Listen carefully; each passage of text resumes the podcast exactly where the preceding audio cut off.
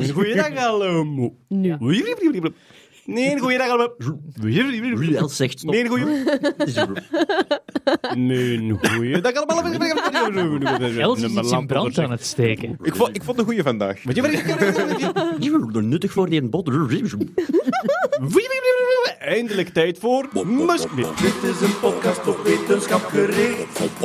Wij zijn zelden van onwaarheden beticht. En wij zijn nog nooit voor corruptie gezwicht. Dit is het Nerdland. Maandoverzicht. Met uw gastheer Lieven Scheire.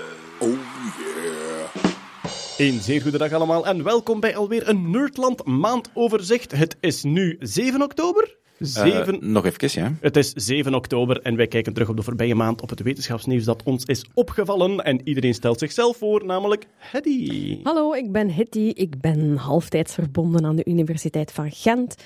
Tot voor kort was ik daar kankeronderzoeker. Nu focus ik mij meer op wetenschapscommunicatie. En in die andere halftijds ben ik eh, freelance wetenschapscommunicator. Een beetje eh, duiding voor radio en tv en magazines. Organisator van Sound of Science. En sinds kort, denk ik, mag ik mij auteur noemen, want ik leg de laatste hand aan een boek over CRISPR, waar ik de technologie heel helder en heel bevattelijk voor iedereen wil uitleggen. Dus dat is wel heel fijn. We hebben nog gebrainstormd over een titel. Ja, Ben, je, ben je er al uit of nog niet? het, het was een hele goede hulp. Ah. Koken met CRISPR. Ik vond de First Blood Part 2, vind ik eh, voorlopig. CRISPR Tokyo Drift. Zwat, nee. Maar, maar Ctrl-C, Ctrl-V vond ik wel goed. Run to the Hills was ook een mogelijkheid. Ja. Natta is hier ook. Eh, hoi, ik ben Natta. Ik werk in IT, maar ik ben vooral gefascineerd door vage dinosaurusfeitjes en eh fysica facts. Right, we hebben ook Peter Berks bij ons. Hallo, ik ben Peter. Ik ben een professioneel alcoholstoker en in mijn vrije tijd insectenliefhebber. Uh, Bart van Peer. Goeiedag, ik ben Bart van Peer. Ik ben van opleiding een fysicus en van job een tv-maker. Punt. Elektrieker. Wat? Dat, hebben wij, dat, hebben- dat zijn wij echt al een paar keer tegengekomen met neveneffecten. Dat we Ja. dus, eh, ja, Jelle Koen, Jonas of ik, dat wij iets moeten gaan invullen bij de bank of gelijkwaar of bij de notaris soms. Beroep? Ah, televisiemaker. Elektricien? nee, eh, nee, niet helemaal. Kurt Beheid is hier ook. Ja, ik ben eh, tv-maker. Sorry, Bart. Eh, Nee. Ehm, nee, niet sorry, Bart. Maar, eh, en ook maker in het algemeen van elektronica en 3D-design en prototypes en zo. Makerman. Yeah. En drijvende kracht achter Team Scheren momenteel, waar een tweede seizoen De, van, de technische drijvende kracht, ja. ja, de technische kant. De, van de redactie. Eigenlijk Ja. de tolk tussen de makers en de tv-redactie. Eh, tussen de makers en de treuzels, ja. Ja, de dreuzels. Eh, Jeroen is hier ook. Eh, ik ben Jeroen Baert, ik ben computerwetenschapper en ik maak meestal mopjes tot mensen huilen. Ja, maar de meeste mensen lachen zich een breuk en sommigen neuten daarover en die moeten een muil houden. Eh, goed, de hashtag jas is nooit ver weg als wij een podcast opnemen. We gaan er eens aan beginnen en het eerste nieuwsfeitje dat ik op u wil afsturen is NASA wil Transformers naar Titan sturen. Letterlijk. Eh, ja, Zeg nog eens, Ja. die Titan van, van welke planeet is er nu weer een maan? Ik weet het, maar weet de Jan met de pet op de straat? Aha, Titan, Titan is een maan van Saturnus. En is een van de meest ja, tot de verbeelding sprekende plekken van ons zonnestelsel, omdat daar dus... Er wordt gezegd, het enige hemellichaam in onze buurt waarvan we zeker zijn dat er vloeistoffen aan de oppervlakte liggen. Het is geen water, het is methaan en ethaan in vloeibare vorm, omdat het zo koud is. Er zijn meren, er zijn rivieren, er zijn zeeën, er zijn wolken, er is onweer. Enfin, het is een onwaarschijnlijke plek. We zijn er al één keer geweest met de Huygens, Cassini-Huygens-missie was dat. Die heeft al fantastische foto's genomen. En er gaat binnenkort een nieuwe missie. Dat is niet de Transformer-missie. De nieuwe missie is Dragonfly. Die gaat ergens in de jaren 20 vertrekken. Omdat, ja, die plek spreekt zo tot de verbeelding dat ze daar meer beelden van willen. Maar er is nu dus net een voorstel ingediend voor een nog volgende missie, voor na Dragonfly. En het zijn Transformers. Wat bedoel ik? Ze gaan swarm robots sturen. Dus ze gaan verschillende, volgens de concepttekeningen die ik gezien heb, want het is echt nog in conceptfase.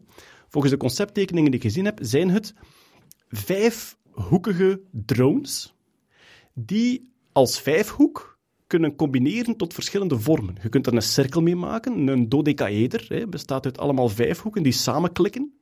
Je kunt daar een soort bootje mee maken, door een soort, ja, gemaakt eigenlijk, ja, hoe heet dat? De kiel van het schip. Zo, ja, voilà. We zijn opeens van Transformers naar scheepvaart gegaan. Ik gewoon eens... ja, wel.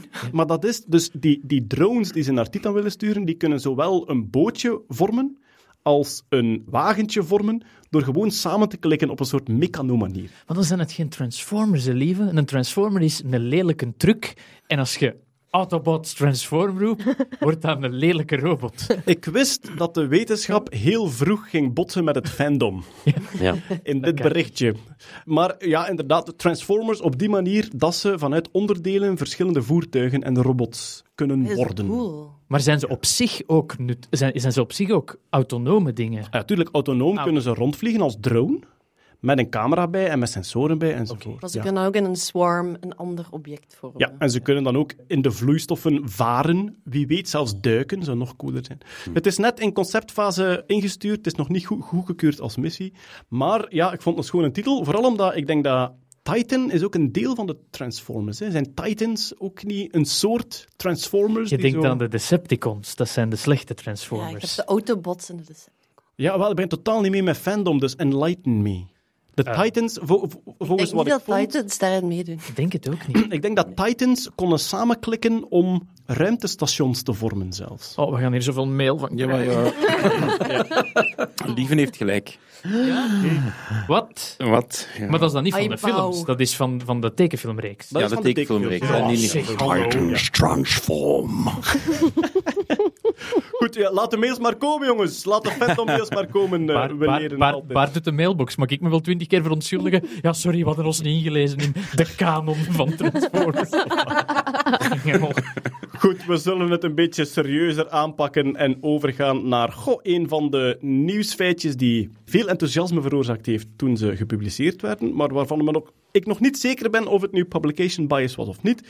Jeroen, Google heeft gemeld, of het werd zo geïnterpreteerd, dat zij de quantum supremacy bereikt hadden. ja. En quantum supremacy is dus het punt waarbij... Supremacy. Supremacy, ja. Dus quantum supremacy... Sorry for plopping there. Ik ging het niet zeggen, maar Dus het is tof, het is tof dat we een transformer correct op, eh, in de zaal hebben. Microtransform. Pedante transformer. Pedante linguisten transformer. Die, die duwen een gat in een wolkenkrabber en redden Megan Fox, maar zijn wel heel correct erover. Ik vraag me af dat die bijklussen als taxi of zo. I'm also een Uber, ja. Nee, maar dus quantum supremacy is een term die is geïntroduceerd door een van de mensen bij Google. De, de hoofd van het project is John Martinis, wat ik gewoon een grappige naam vind. Dat is het grappigste dat geworden. Die zijn naam is John Martinis, shaken not stirred, bla bla bla bla. bla. Ehm, dus Google heeft een paper gepubliceerd, die is ondertussen terug ingetrokken. Waarom, dat weet ik niet. En zij beweren dat ze een berekening hebben kunnen doen die enkel en alleen binnen afzienbare tijd kan op een quantumcomputer. Dus, Dus- Zij, zij hebben bewezen, of denken bewezen te hebben, dat zij iets hebben kunnen doen dat je enkel en alleen met een quantumcomputer kunt en niet met een traditionele computer. Wat hebben ze gedaan? Ze hebben met een quantumcomputer gecontroleerd of een algoritme, dus een manier om willekeurige getallen te genereren, of dat die wel echt random was. Hoe test je dat? Door heel veel random getallen te vragen en te kijken of dat die mooi gedistribueerd zijn. Of dat er geen patroon Ja. in zit. Of... Toen me denken aan die, die strip van Dilbert. Dat is Dilbert eh, komt een kantoor binnen en Catbird zit daar. En eh, Catbird is gewoon aan het zeggen drie, drie, drie. En Dogbird vraagt aan Dilbert, eh, wat is dat? Dat is onze random nummergenerator. Hoe weet je dat die random is? We weten het nooit echt zeker. Maar, eh, Ja. Het probleem is, een quantumcomputer... Ja, wat zijn quantumcomputers? Ik, je- we gaan fouten maken door het uit te leggen. Een gewone computer werkt met nullen en enen in een bit. Dat is mijn hoge spanning en lage spanning. Een quantumcomputer vergeet alles over nullen en enen. Want dat is een nul, dat is een één, dat is alles tegelijkertijd. Waar, waar dat het op neerkomt is een kwantumstaat. hè, Terwijl dat een gewone staat 0 of 1 kan zijn, kan een kwantumstaat een bepaalde kans 0 zijn en een bepaalde kans 1 zijn. Een qubit. Ja. Ja, dat is dus- ergens tussen 0 en 1, zeggen ze. Net zoals dat een, als, je, als je kijkt in de kwantummechanica, de positie van een deeltje is niet exact bepaald, maar heeft een waarschijnlijkheidsverdeling binnen een bepaald gebied.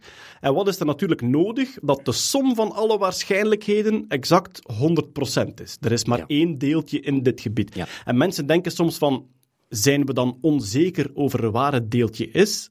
Eigenlijk blijkt uit alle experimenten, het deeltje zelf bestaat niet. de meest fundamentele staat van de werkelijkheid is die waarschijnlijkheidsverdeling. Het probleem is om zo'n systeem stabiel te krijgen, want al die deeltjes, crosstalk, die praten ook met elkaar, dus al die deeltjes beïnvloeden elkaar al. En het systeem dat zij gebruikt hebben, zou uit 53 qubits bestaan. Dus heel sterk gekoelde manieren om zo'n qubit Wat, dat is belangrijk, dat moet geweldig gekoeld zijn, want vanaf dat dat een bepaalde temperatuur heeft, vervalt dat onmiddellijk naar zijn 0 of 1 staat. En je wilt dat in zijn waarschijnlijkheidsstaat houden. Ja. Nu, de vraag is misschien, wat zijn we hiermee? En het is de kritiek die onder andere van eh, concurrenten komt, zoals IBM. Dit is een probleem dat zo toegespitst is op quantumcomputers. Het is eigenlijk een beetje een race organiseren, super toegespitst op één deelnemer. Ja, oké. Eh, Dus dat is de kritiek die ze een beetje krijgen. Het is wel significant in de zin van, het zou de eerste berekening zijn die ze zelfs niet kunnen simuleren op gewone computers. Andere kwantumberekeningen kunnen ze met veel trucken, tot 40 qubits kun je simuleren op een gewone computer. Ja. En eigenlijk doen alsof dat je een quantumcomputer hebt. En bij dit zou dat niet meer gaan. Maar wat ook belangrijk is, het is nog ver weg van general purpose toepassingen. Het is, we- daar zijn we echt nog decennia vanaf. Maar ik denk dat dat het belangrijkste punt is. Wat dat de meeste mensen verstaan onder quantum supremacy is... Supremacy. Oké, Optimus Prime. is het moment dat een quantumcomputer echt beter wordt dan een analoge computer. En wat dat zij nu gedaan hebben, gelijk dat gezegd, een heel specifiek probleem waarin misschien hun bepaald aantal qubits net iets beter is dan Ja, een analoge. Maar het, het was ook veel beter. hè. Het heeft Ah, in 200 seconden heeft het gedaan, wat dat een eh, klassieke computer...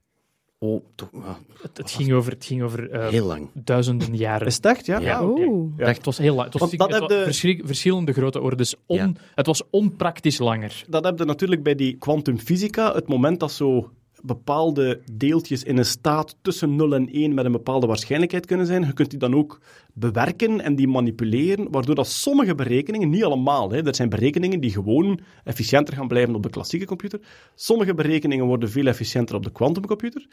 Nu, toen dat zij met nieuws naar buiten kwamen, Quantum Supremacy, was er een soort schrikreactie van, menen ze het nu? Tot als de mensen ontdekten van, oké, ze hebben heel erg gekozen voor welk Een andere definitie van quantum supremacy gebruikt eigenlijk. Ja.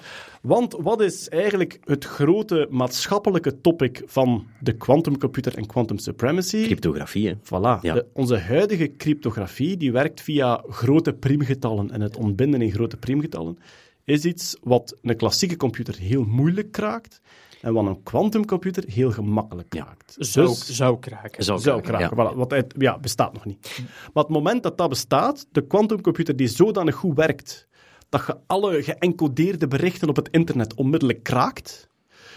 Sommigen zeggen, goed, Google zoekt ernaar, Universiteit Delft in Nederland zoekt ernaar, eh, heel veel IBM bedrijven zoekt ernaar. IBM, Ja. maar waarschijnlijk zoeken de nationale onderzoeksdiensten, hè, dus de, de, de, de diensten van defensie, van, van DARPA en zo, zoeken er waarschijnlijk ook naar. En de meeste mensen zeggen van oké, als een van die grote bedrijven het vindt, gaan we het wel weten. Als een National Security Agency als eerste een werkende quantumcomputer heeft, dan gaan ze het aan niemand vertellen, want zij willen natuurlijk dat iedereen berichten blijft sturen met de klassieke cryptografie. En dat zij kunnen kijken Die wat die berichten inhouden. Ja. Maar ik heb onlangs een lezing gezien van Jaya Baloo. Zij is Chief Security Officer van eh, KPN, zeer lang geweest. Dus zij, dat is een fantastische madame om bezig te horen, want ze praat heel goed, ze praat heel energiek en die komt rechtstreeks uit de battlefield met de internationale hackers, komt die u vertellen wat er aan de hand is. En zij heeft mij voor het allereerst verteld over het principe store now, decrypt later. Iemand ooit al van gehoord? Ja, dat is een eigenschap van heel veel encryptie-algoritmes. Dat eigenlijk dat de overheid of eender welke andere partij ervan uitgaat, we gaan die massa's geëncrypteerde data nu opslaan. Oh, en we, ver- we vertrouwen erop dat we over 10 jaar of over Ja. 15 jaar er wel in zullen kijken. Ja. Ze opslaan kost niks. Dat kost opslagruimte, maar voor zo'n zo'n Ja. overheid is dat zeer weinig. Zucht, dus alles wordt bijgehouden. dat was voor mij een soort aha-erlevenis als zij dat vertelde. Dat zij zei van, kijk, WhatsApp is geëncrypteerd van begin tot einde. Daar kun je niet aan. Nee, nu niet. Maar dus waar zijn grote nationale veiligheidsorganisaties nu volop mee bezig? Alles opslaan. Alle communicatie tussen grote organen van uw concurrerende landen, tussen aanhalingstekens, allemaal opslaan in geëncrypteerde vorm en ervan uitgaan, over 10 of 15 jaar hebben wij een quantumcomputer en lezen wij dat allemaal. En dus Jaya Baloo, die zei toen tegen heel die zaal, die zei van kijk, als bedrijf of als overheidsorgaan, als iemand u data security belooft op een termijn van 10 of 15 jaar, dan liegt hij. Niemand kan u nu data security beloven op 10 of 15 jaar. Dus alles wat je nu verstuurt, dat je niet wilt dat over 10 of 15 jaar publiek wordt, dan moet je een postduif doen. Want al de rest is verloren. Maar, maar dus zo, ik zeg maar iets, stel u dat er iemand denkt van, goh, zo'n eh, vingerafdruk, we gaan dat opslaan op een identiteitskaart en dat is een waterdicht systeem. Dat kan niet dan. Eh, Ja, nee, als ze met die encryptie werken, eigenlijk niet, nee. Er zijn al conferenties die over post-quantum cryptacy beginnen te filosoferen. Van oké, stel, laat ons er gewoon als denkwijze van uitgaan dat een quantumcomputer bestaat. Kunnen we algoritmes eh, maken die dat de sterktes van een quantumcomputer niet tegen kan gaan? Ja, dat was al. mijn vraag. Heb je een quantumcomputer nodig om zo'n nieuw algoritme te schrijven? Ah, wel, maar, Of dat, niet? maar, maar dat is het juist. Dat onderzoek is nu al bezig en dat is eigenlijk al, ja, afgerond is veel gezegd, maar als de quantumcomputer morgen bestaat, Hm? dan kunnen wij onmiddellijk een nieuwe encryptie installeren via de quantumcomputer die een andere quantumcomputer niet kan kraken. Ja. Dus dat is het probleem. Ja, nee, ah, wel. Maar mijn vraag is, kan het nu al? Nee. Dus de moment dat de quantum... Je hebt een quantumcomputer nodig om die encryptie te schrijven. Ja. Dus vanaf dat hij er is, hebben we een nieuwe encryptie die weer waterdicht is. Maar alles wat wij nu sturen, is leesbaar als de quantumcomputer er is. En je hebt ook heel veel mensen nodig die Bob en Alice heten. Mopje voor de nerds. En we gaan verder. Nou, alle, alle encryptie nu is eigenlijk gebaseerd op, inderdaad op die priemgetallen, om een groot getal gemakkelijk te ontbinden in verschillende priemgetallen. Dat is waar dat basically alle publieke, private sleutelcryptografie nu op gebaseerd is. Ja. En nieuwe algoritmes zullen zich moeten baseren op een ander eenrichtingsverkeer ding, want priemgetallen vermenigvuldigen, easy, ontbinden in priemgetallen, moeilijk. Dat Ja. is de hele sleutel erachter.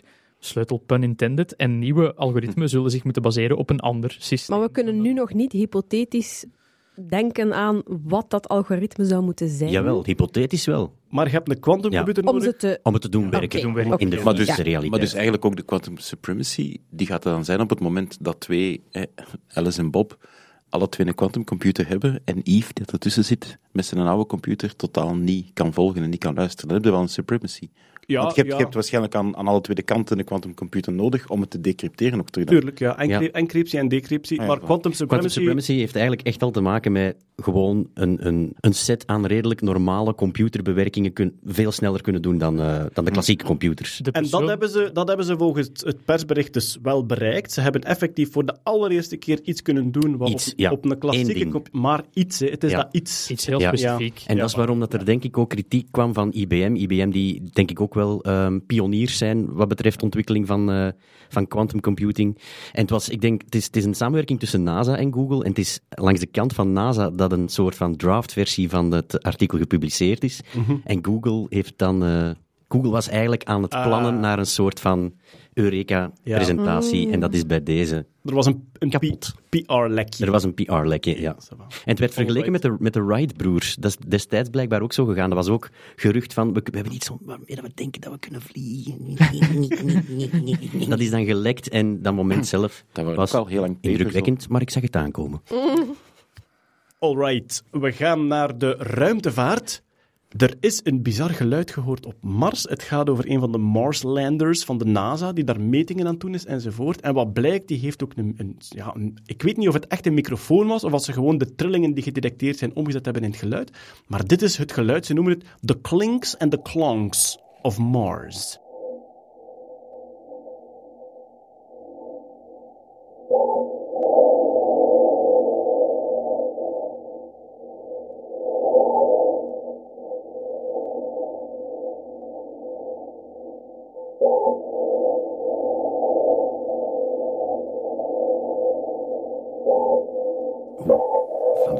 Komt dat? Hoe is dat opgenomen?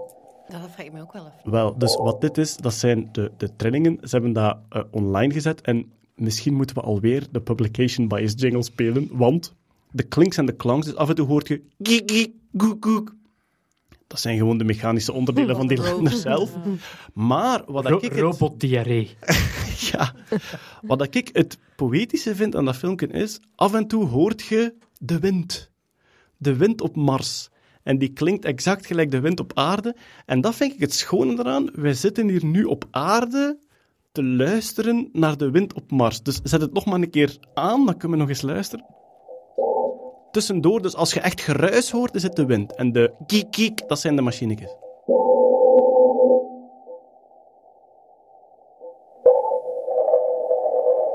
Machinekes. Wind.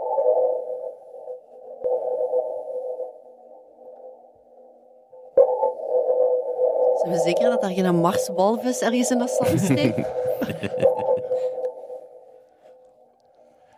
Kijk, de geluidsfile staat online en ik raad iedereen aan, zet een koptelefoon op en luister gewoon naar de wind op Mars. Ik bedoel, in godsnaam, dat is luchtbeweging op een hemellichaam miljoenen kilometers van hier en wij luisteren naar Maar zijn die twintig dode robotjes dat daar liggen? Help mij! Help! Vergeet mij niet. Send, send new battery. Maar heeft dat een, een soort van microfoontje bij dan? En wel, ik, ik weet niet zeker of dat het echt een microfoon bij heeft. Ik denk van niet, omdat dat vrij nutteloos is. Om marsmannetjes te interviewen. Bart. Karaoke night, baby. Van waar komt dat geluid? Ik denk persoonlijk, ze hebben zoveel sensoren en meetapparatuur, daar gaan Ja, dat is wel waarschijnlijk... ergens een of ander piezo-elektrisch Voilà, dingetje er in gaan hebben. waarschijnlijk accelerometers bij zitten. Daar zit sowieso seismografische metingen, dus ja. sowieso. Het is vooral de wrijving om de seismograaf die dat Voilà. meet. Ah. Maar die, kunde, die trilling kun je omzetten Ja. geluid. Voilà. Dus één iemand was heel slim bij NASA en heeft dat omgezet naar geluid. En kunnen wij nu een ervaring hebben. Wij kunnen luisteren naar de wind op Mars. En af en toe een machineke dat draait, dat ze dan gebruikt hebben om ja, de publication bias erbij te zetten. Maar we gaan toch nog even door op dit elan, want de Amerikaanse marine heeft UFO-filmpjes gefilmd. En wat stond er? Goh, het is echt publication bias maand. Hè. Wat werd er gepubliceerd? Amerikaanse regering bevestigt de waarachtigheid van de UFO-filmpjes. Ja, En natuurlijk lieten, Natuurlijk. Ze, natuurlijk lieten ze uitschijnen van er zijn echt UFO's, maar het enige wat. Ja, er zijn ook echt ufo's. oh ja, UFO's, want wat is, waar staat UFO voor, Bart? Unidentified flying object. Voilà, een ongeïdentificeerd vliegend object. En dat is effectief gezien door de Amerikaanse marine. Ze hebben iets zien vliegen en ze wisten niet wat het was.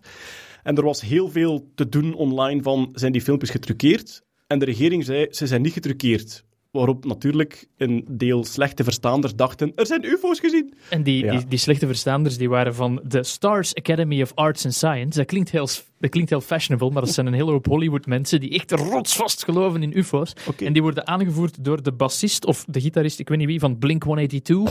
Punkers, denk ik, Tom, Tom DeLonge.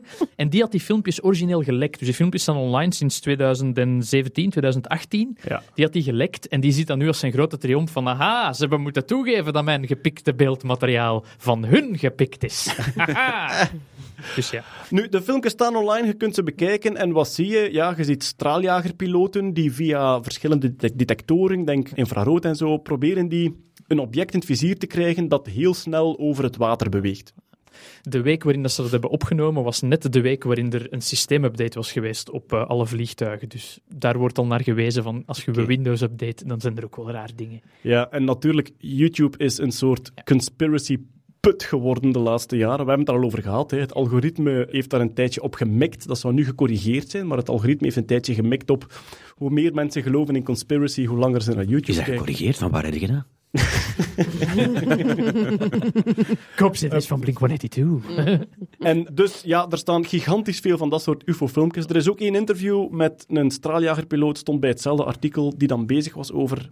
Hij vloog rond een schuimend object in de zee. Bizar.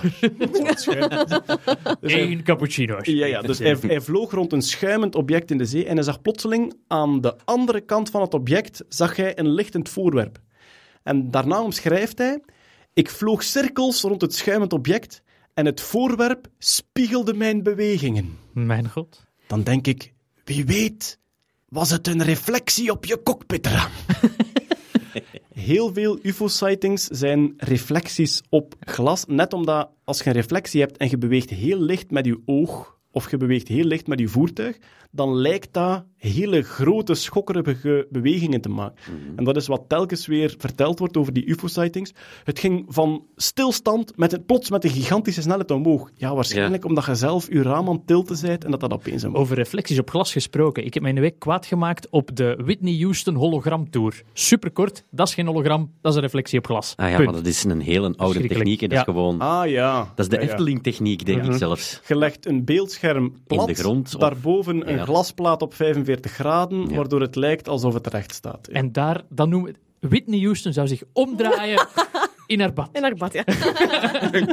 En om het muziek nu helemaal af te ronden, Matt Bellamy van Muse, dat is ook een of andere UFO-head. Die zit ook bij de Academy of Arts and Sciences. eh, Oké. Dus die doet ook mee. Ja. vandaar die decors. Die is ook redelijk koekoe. koekoe, Dus ja. consider the source. Maar goed, ik ga altijd de cartoon van XKCD onthouden van een tijdje terug, waarin hij zei van, kijk, we leven sinds kort in een tijd waar een gigantisch deel van de wereldbevolking op elk moment van de dag een werkende foto- en videocamera bij zich draagt. En dus zegt XKCD, als het gaat over het monster van Loch Ness en de verschrikkelijke Yeti en Marsmannetjes, ofwel bestaan ze niet, ofwel gaan we het wel binnen de vijf jaar weten. Hè. Ik bedoel, al die wazige foto's van vroeger, van ik had toevallig mijn fototoestel bij. Ja, nee, hè, dat gaat niet meer op. Dus voilà, ik denk dat dat... eh, Dat ons- monster en die Yeti, die lezen het internet ook, hè, lieve. Ah ja. Ja. Er was nu wel onderzoek naar het monster van Loch Ja. Ness, hè? Ja. via DNA zelf. Grote paling. Dat was Ja. de conclusie, denk ik. Maar ik vond het wel intrigerend, dus wat hebben ze gedaan? Ze hebben water geschept uit het meer van Loch Ness en daarin dan alle DNA, of zoveel mogelijk DNA geanalyseerd van wat ze vonden. En ze vonden typisch de diersoorten die ze verwacht hadden. Zeer veel paling en ook reuzenpaling, blijkbaar. Maar ik vind dat wel wonderlijk dat je met een schep water, dat blijkbaar dat wij onze informatie, onze aanwezigheid, zodanig microbiologisch verspreiden, dat die bijna in elke schep water te vinden is als je Ja. in dat meer leeft. Ja, ze hebben 259 waterstalen genomen toen. En dan inderdaad, ja, dat zijn DNA-resten die daarin zitten. Ja, de grote kanshebbers waren de grote katvis. Daar hebben ze geen DNA van gevonden. Van de Groenlandse haai ook niet. En zo zijn ze overgebleven. Maar het is een grote paling waarschijnlijk. 98% paling en 2% zatte toeristen die in het meer van Loch Ness gepisten. Dat, dat weet het toch sowieso. Oké. Alright, we gaan bij de diertjes blijven, maar dan wel bij de bestaande diertjes en de kleine diertjes, namelijk de Cryptkeeper sluipwesp. Dus de ja. cryptebewaker, kan ik het vertalen. eigenlijk. Cryptebewaker, ja. De cryptebewaker sluipwesp is een beest met een, ja, goed, het, we hebben het nu, Peter, over parasiterende... Ja, daar hebben we het al een, een heel aantal keren over gehad, over sluipwespen. Hè? Maar het is nu, als ik me niet vergis, een tweede orde parasiet. Iemand die parasiteert Nee. op parasieten. Eh, ja, als je galwespen als een parasiet beschouwt. Nooit. Dus het gaat... Het gaat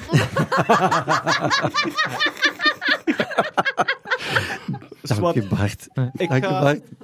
Ik ga het nu gewoon laten Ja, vertellen. ja, kijk, de, eh, de cryptebewaarder sluipwesp, wat doet hij precies? Ja, het artikel gaat erover dat men heeft gevonden, want die cryptkeeper, die kennen ze al een tijdje. Nu blijkt dat hij dus niet, zoals heel veel sluipwespen, slechts één gastheer heeft. Dat die dus heel spe soortspecifiek zijn. Dat zijn er redelijk wat. Voor veel mensen is dat verwonderlijk dat Ja. insecten vaak zodanig afhankelijk zijn van één specifieke plantensoort of één specifieke Ja. andere diersoort. Hè, wat Ja. dat gek is, maar het is wel En, zo. en dat maakt, als je bijvoorbeeld kijkt naar panda's, dat maakt u bijzonder kwetsbaar. Want Ja. als u, in het geval van de panda's, die kan alleen van bamboe leven. Als die bamboe verdwijnt, dan is het met de panda's ook gedaan. Tegen als je bijvoorbeeld eh, dieren hebt die uit een heel groot gamma voedsel kunnen kiezen, ja, is het één op, dan pakken ze iets anders. Hè? Kijk naar ons. Ja.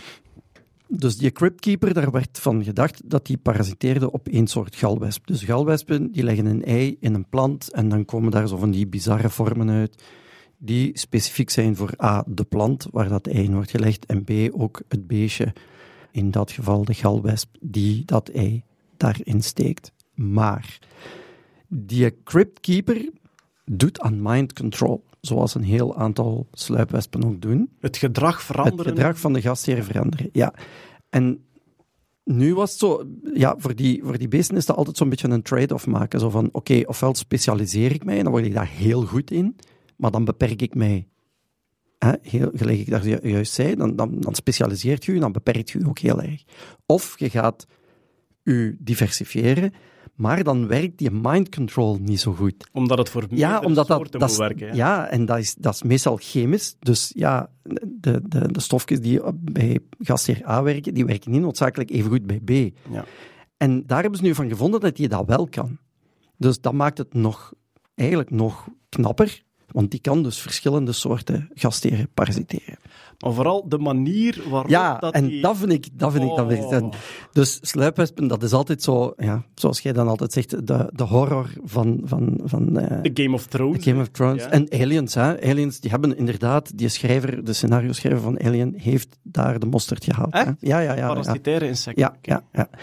En dus wat doet hij? Dus je hebt de galwesp, dus dat, dat ei ontwikkelt zich, daar vormt zich dus een gal die tegelijkertijd woning en voedsel voor dat larfje is. Misschien even, een, een, Ja. een, een gal hebben mensen waarschijnlijk al gezien, zo'n soort uitstulping op een blad. Ja, de meest bekende zijn de galappeltjes op eiken. Hè? Dat Ja. zijn die schone ronde bolletjes die je op de nerf van eikenblaren ziet. En Maar, dus wat is eh, dat? Een, een galwesp komt daar naartoe, Ja. die scheidt bepaalde chemicaliën uit op dat blad, waardoor dat daar een soort woeker vormt. Ja, dat is eigenlijk een soort, dat is een tumor. Hè? Die, Ja. die plant maakt daar een tumor op. Maar het mechanisme is nog altijd niet goed gekend, hoe dat, dat werkt. Maar dus alleszins, de wesp manipuleert de plant, want het is het de plant wel die die een bol Ja, laat het is de groeien. plant die die een bol laat groeien onder invloed van bepaalde stoffen die A, rond dat ei hangen en die Ja. eventueel ook door de larven later worden aangemaakt, waardoor dat blijft, eh, blijft groeien. En die wesp legt daar eiken daarin, waardoor dat de larve die eruit komt, plotseling voedsel cadeau krijgt. Want die Ja. plant heeft een gezwel gemaakt dat die larve volledig kan uitvreten en dan naar buiten komt. En, en tegelijkertijd is dat bescherming, hè? want die galappel bijvoorbeeld, na een tijd, die wordt ook redelijk taai, hard, dus dat is ook niet gemakkelijk om daarin te geraken. Ja. Maar wat doet die een cryptkeeper nu? Het probleem is natuurlijk dat als jij je helemaal hebt ontwikkeld, die galwesp moet zich ook een gaatje naar buiten bijten. En voor een galwesp, oké, die, zijn daar, hè, die zijn daardoor geëvolueerd dat die dat kunnen, maar die cryptkeeper, die kan dat niet. Die kan niet naar buiten met die, Die gal. kan niet naar buiten, die gal is te taai. Dus wat doet hij nu? Die gaat wachten tot dat beest verpopt is. Dus die gastheer, die galwesp, verpopt is. Maar hij zit daarin. Hè? Dus hij heeft, hè, die, die, die cryptkeeper heeft zijn ei in de larve van de galwesp gelegd. Wacht, Die galwesp. In een. Oké, wacht. Ik zal, wacht, En- Wacht, we gaan, we, gaan, we, gaan, we gaan terug Je, van je het hebt daar een liedje voor. En aan dat blad daar was een... Wel, maar ik ga, ik, ga Ja. even, Ja. ik ga even herhalen. Een galwesp vliegt naar een blad. Ja, ik ben mee. Die legt daar een eiken in Ja. en chemicaliën, waardoor dat, dat blad een bolletje maakt. En dat bolletje is het voedsel voor de larve van de galwesp, maar ook de bescherming. Ja. Een volgende parasiet, de cryptkeeper, komt naar die galappel en legt zijn ei in de larve van de galwesp, Ja. die Dus, daar dus al in voordat Voordat de plant gereageerd Nee, nee, nee, nee zelfs, zelfs als, dat is door de gal uit. Dus hebben zo'n kan legboor. Die hebben een Die- boor. Die ja. hebben een heel Ja, ja, ja. scherpe legboor en die leggen een ei in die larve. Maar... Bezwangeren die dan een baby, technisch gezien. Ja. eh, nee, die, die, die leggen... Het is niet bezwangeren, hè. Die, Nee. die, die, die Die leggen planten daar een ander beest in. Hè. Ah, dan is het wel oké. Alsof dat er iemand een baby in u stopt die u van binnen leegfret. En Het is uw, kunstmatige inseminatie, maar op een zeer rare plek. en uw hersenen Ja. invloed. Maar die cryptkeeper-parasiet, die kan niet naar buiten uit die galappel, omdat die te dik is. Dus wat doet hij? Die manipuleert de maden van de galwesp, dat die eerst een gaatje maakt, maar dan verzwakt hij die, dat die vast komt te zitten met zijn kop in het gat dat hij zelf gemaakt heeft. Ja. En dan fret hij die volledig leeg en dan fret hij hem door de kop naar buiten om zo Maar uit het, is, te galmen. het is een, klein detail. Hij wacht tot hem volwassen is, tot de galwesp helemaal volwassen is. Het is de volwassen galwesp die het gat bijt. En van het moment dat hij, ja, ja, en van het moment dat hij met zijn kop buiten komt, sterft hem. Dus je ziet blijkbaar, want ik heb zo'n tekening gezien, dus je ziet die gal, daar, daar zitten dan soms in één gal verschillende van die wespjes in. Die steken daar dus allemaal met hun kop en hun antennetjes uit, maar die zijn dood. Vandaar de naam de Crypt Keeper. Dat is inderdaad seizoen Oh. 2 Game of Thrones. Hè. Ja, Ja, en, en dus wa- wat moet nu de, de, de volwassen parasiet, de volwassen cryptkeeper, die moet eigenlijk zich alleen maar door de kop van zijn, van zijn gastheer heen bijten. Is het de made die zich naar buiten fret? Nee, nee, nee, nee, het is de volwassen wesp. Oh, ja, ja, ja, cool. ja. Een, een wesp die zich door de kop van een andere Oh, wesp naar dat is buiten echt gelijk vreet. alien gewoon. Ja, natuurlijk. Als er zo'n hoop galwespen op een feestje staan, daar komt zo'n cryptkeeper bij. En is dat, en dat, is, dat is wat dat die doen op maandag. en is dat, is dat voor die wespen echt de, de, de gemakkelijkste manier, Peter? Kunnen Ja. die niet gewoon ergens, I don't know, eitje, eigen leggen, nestje maken, klaar? Tja, nee, blijkbaar niet. Hè. Maar ja, maar dat is heeft- de meest interessante manier. Ja, het is de enige zelf, manier allee, die evolutie heeft. Evolutie Ja. wil niet Ja. zeggen dat het de makkelijkste Nee. manier Nee. is. Maar dat, Nee. dat, zie je, dat zie je ook. Ik bedoel, heel veel van evolutie op dat niveau komt neer op hoe stedelijk energie die iemand anders Ja. geoogst Het is altijd, eh, het is eigenlijk een soort economie. Hè. Ze maken een afweging. Het kost meer energie om door een, gal, galappel of, of een gal de wand door te bijten, dan oh, gewoon door, door een ander zijn kop uit te bijten. Goh, ja, bovendien, en- bovendien, ja, je, je hebt, ja, en bovendien moet je, moet je geen plantenmateriaal eten wat moeilijker verteerbaar is. Je pakt gewoon een ander beest. Vlees is energierijker. Hè. Maar het is Veel niet dat dat een bewust proces is. Nee, nee, Het dat is evolutie. besli- Ja, dat is gewoon evolutie die Ah, selecteert wat het Dat wil ik beste ze, is. maar Ik dat, het- dat wil ik ze nageven, Hetty. Ze bedoelen het niet zo. Ik, ik, Ze kunnen er niks aan doen. en de reden waarom dat je dit vertelt, Peter, is omdat de nieuwe Vlaamse regering die wesp als haar mascotte gekozen heeft. Ja. Oké, ja, nee, ik zie waarom. En we worden toch weer lichtjes politiek hier bij de Nerdland-podcast. Over Alien gesproken trouwens, die film Alien, blijkbaar dat, die hele film is hoe dan een alien u opeet, die eh hechten zich vast aan uw gezicht en die steken vervolgens iets in uw, in uw mond, langs uw keel naar beneden. Dat is een hele metafoor voor mannelijke geforceerde orale seks. Ah, oké. Die schrijver heeft dat Ah. ja. Waarom noemen ze die film dan Alien en niet metafoor voor mannelijke geforceerde seks? Pakt iets minder goed in de Ja, cinema. maar, ja. Goed, we gaan naar de robotics. En ehm, we gaan uiteraard naar Boston Dynamics, want Boston Dynamics heeft een nieuw filmpje gelanceerd. Oh. Ja. Ik heb het nog Ja. niet gezien. Heb je het Oh, nog niet gezien, Bart? Oh, dat is Nee. top. Dan kunnen we Bart zijn live reactie hebben. Dus je herinnert u de vorige filmpjes, Bart, van Ja. de Atlas-robot, de mensvormige armen- en benen-robot Mhm. van Boston Dynamics, die onder andere een achterwaartse salto deed, die een parcours, ja, dus die eh, over hindernissen kon springen enzovoort. Hij kan nu ook turnen op de mat. Oké. Kurt is het filmpje aan het opzoeken en dan kunnen we live naar Bart zijn reactie luisteren Oei, terwijl oei. hij het filmpje ziet. Bart reacts to. Ah, ik altijd al willen doen. Hey, op YouTube worden daar groot mee, hè. gewoon reageren op wat je ziet. Ja, Oké, daar gaan we. Bart kijkt nu naar het filmpje. ja. Wat doet hij, Bart? Hij bukt. Hij maakt een koprol. Een mooie koprol. Oh shit. Nog een koprol. Eh, springen met de benen in de lucht. Ik ken de, ik ken de turntermen niet, maar het zijn, het zijn dingen die ik zelfs niet kan. Wow.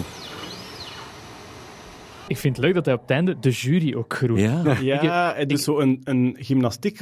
Maar hij doet ook even een handenstand. Ja, Ah, ik, ja. ik, ik heb even geturnd en bij een handenstand moeten normaal toch wel uw kop anders. Allee, wat, ik wil geen commentaar geven op de robot, maar iedereen, iedereen kan handenstand met zo'n zweet choepen in plaats van handen. Hè. Laten we eerlijk Het was wel bijzonder glad, die bewegingen. Zijn bewegingen zijn heel smooth. Natuurlijk, heel veel mensen reageren online met... Misschien hebben ze het honderd keer geprobeerd en was Ja. dit de smoothste. Dat kan heel goed zijn, hè. Maar nog altijd de manier waarop hij beweegt Mhm. en landt en zo. Allee, het is, ik vind het wel een nieuwe mijlpaal. En vooral, hij mag dit keer gewoon schitteren in plaats van gepest te worden. Het filmpje, is het ook- filmpje is mij eerst ter ogen gekomen omdat Reggie van Milk Inc. het gedeeld had. Dus Echt? Reggie, als je luistert, ook een grote, Ja, ja, grote, inderdaad. grote atlas van. Ja, inderdaad. Ja, was toch- is echt een grote fan van de podcast. Maar die, die is natuurlijk geweldig. die, die is, eh, die is gewoon aan het kijken van de handjes van tegenwoordig. Zijn niet de handjes van de toekomst. Hè. Die moet gewoon... Maar Reggie was een Atari-nerd, hè, vroeger. Is dat? Ja, ja, ja. Ah, dus- Re- Reggie was een van de eerste early day Atari-nerds van, van België gewoon. Ja, die, Coole ja. Ja, absoluut. Ja. Dus ik kan me goed voorstellen dat hij ook Boston Dynamics volgt. Er was nog Boston Dynamics nieuws, want ze hebben hun eerste consumerproduct te koop. De Spot Mini. Het hondje dat rondwandelt. Is, is, ge- is het, gewoon... het is gewoon de spot en eigenlijk heel... Het is de tweede eigenlijk. Is het echt? Ah, de Spot Pik- was dat. Pik is de eerste. En wat is Pik? Pik is die robot die zo pakketjes kan detecteren wat het is. En Slechte die- naam. Een slechte naam. Hé hey jongens, ik heb een pik gekocht. Nou, het is niet de eerste keer dat ik 50.000 euro betaal voor een pik. Waarom die een blikschuitje? Ik zijn gewoon pakketjes aan het detecteren. Je kunt ook Pik Enlargement pills kopen. Nee. Ehm, Toch geen pik in huis die doe wat je hem vraagt. Die Max shaked. Bon. dus dat is een eerste. Dat is een eerste- Ai. eigenlijk zo, ja, een picking robot. Dus eigenlijk maar ja, een transport. Sponsors haken massaal af. Ook Vlaamse regering haakt af na opmerking hier vandaag. Maar ja, die- ik heb, eh, ja, ik heb eh, sales gecontacteerd om de prijs te weten. Ja, het staat niet op de En? site. Nee, het is, nee, nog geen antwoord gekregen. En ik vermoed niet dat ik antwoord ga krijgen, want je moest ingeven, eigenlijk als je wilt de prijs of whatever te weten, moet je zeggen wat je ermee gaat doen.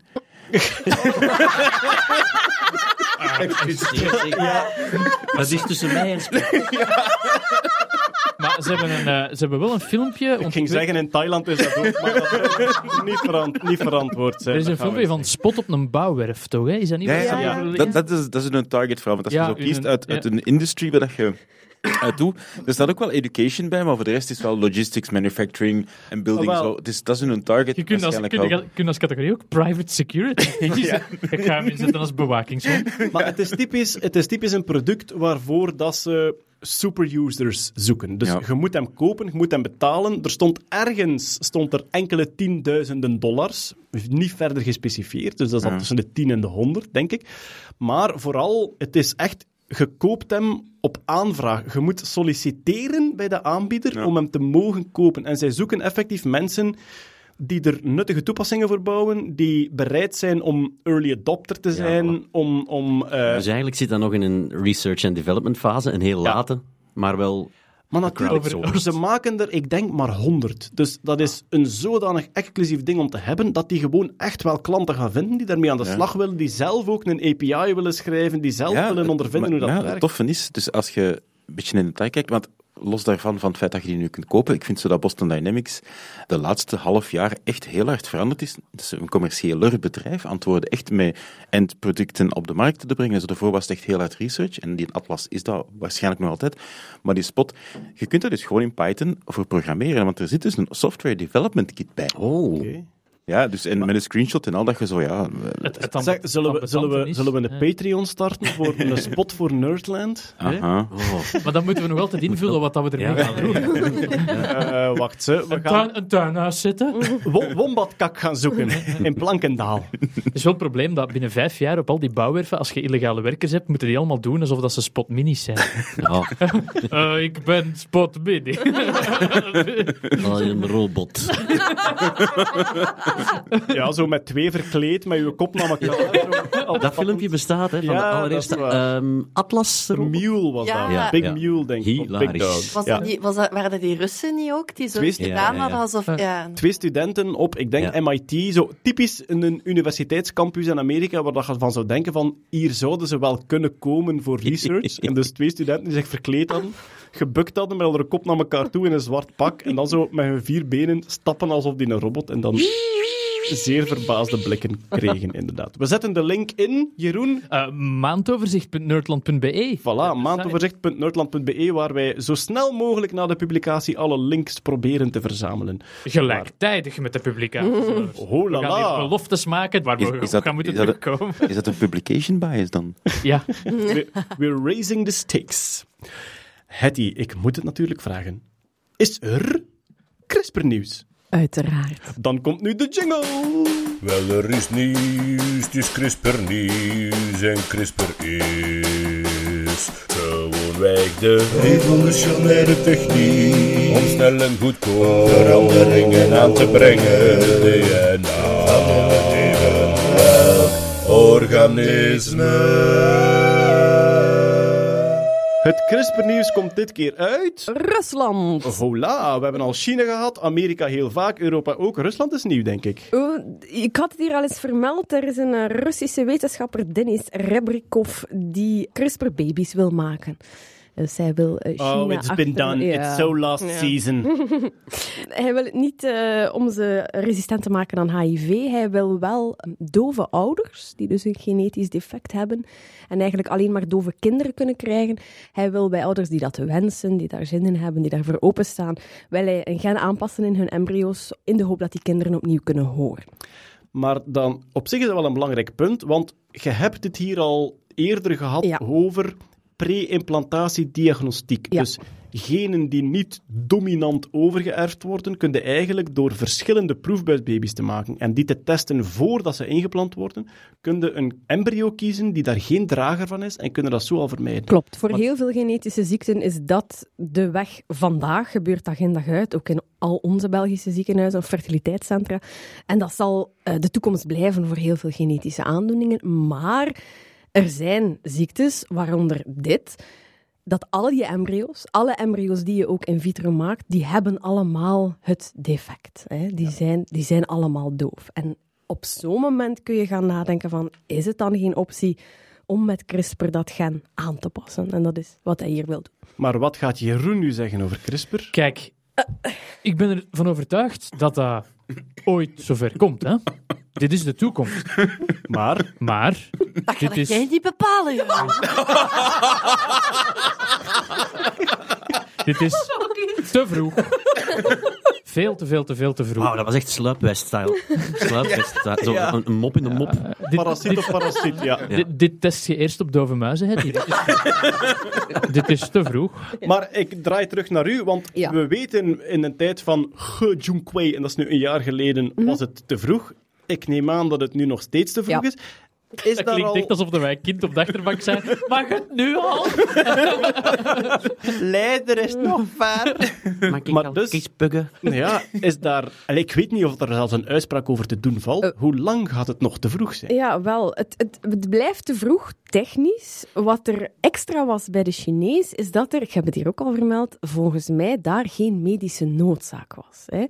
Daar ga je kinderen vrijstellen om ooit HIV te krijgen. Dat is eerder een soort enhancement, een soort verbetering, dan dat het echt een ziekte vermijden of uitschakelen is. Hier bij die dove kinderen ligt het volgens mij al iets anders. Dat neemt absoluut inderdaad niet weg dat het technisch nog te vroeg is.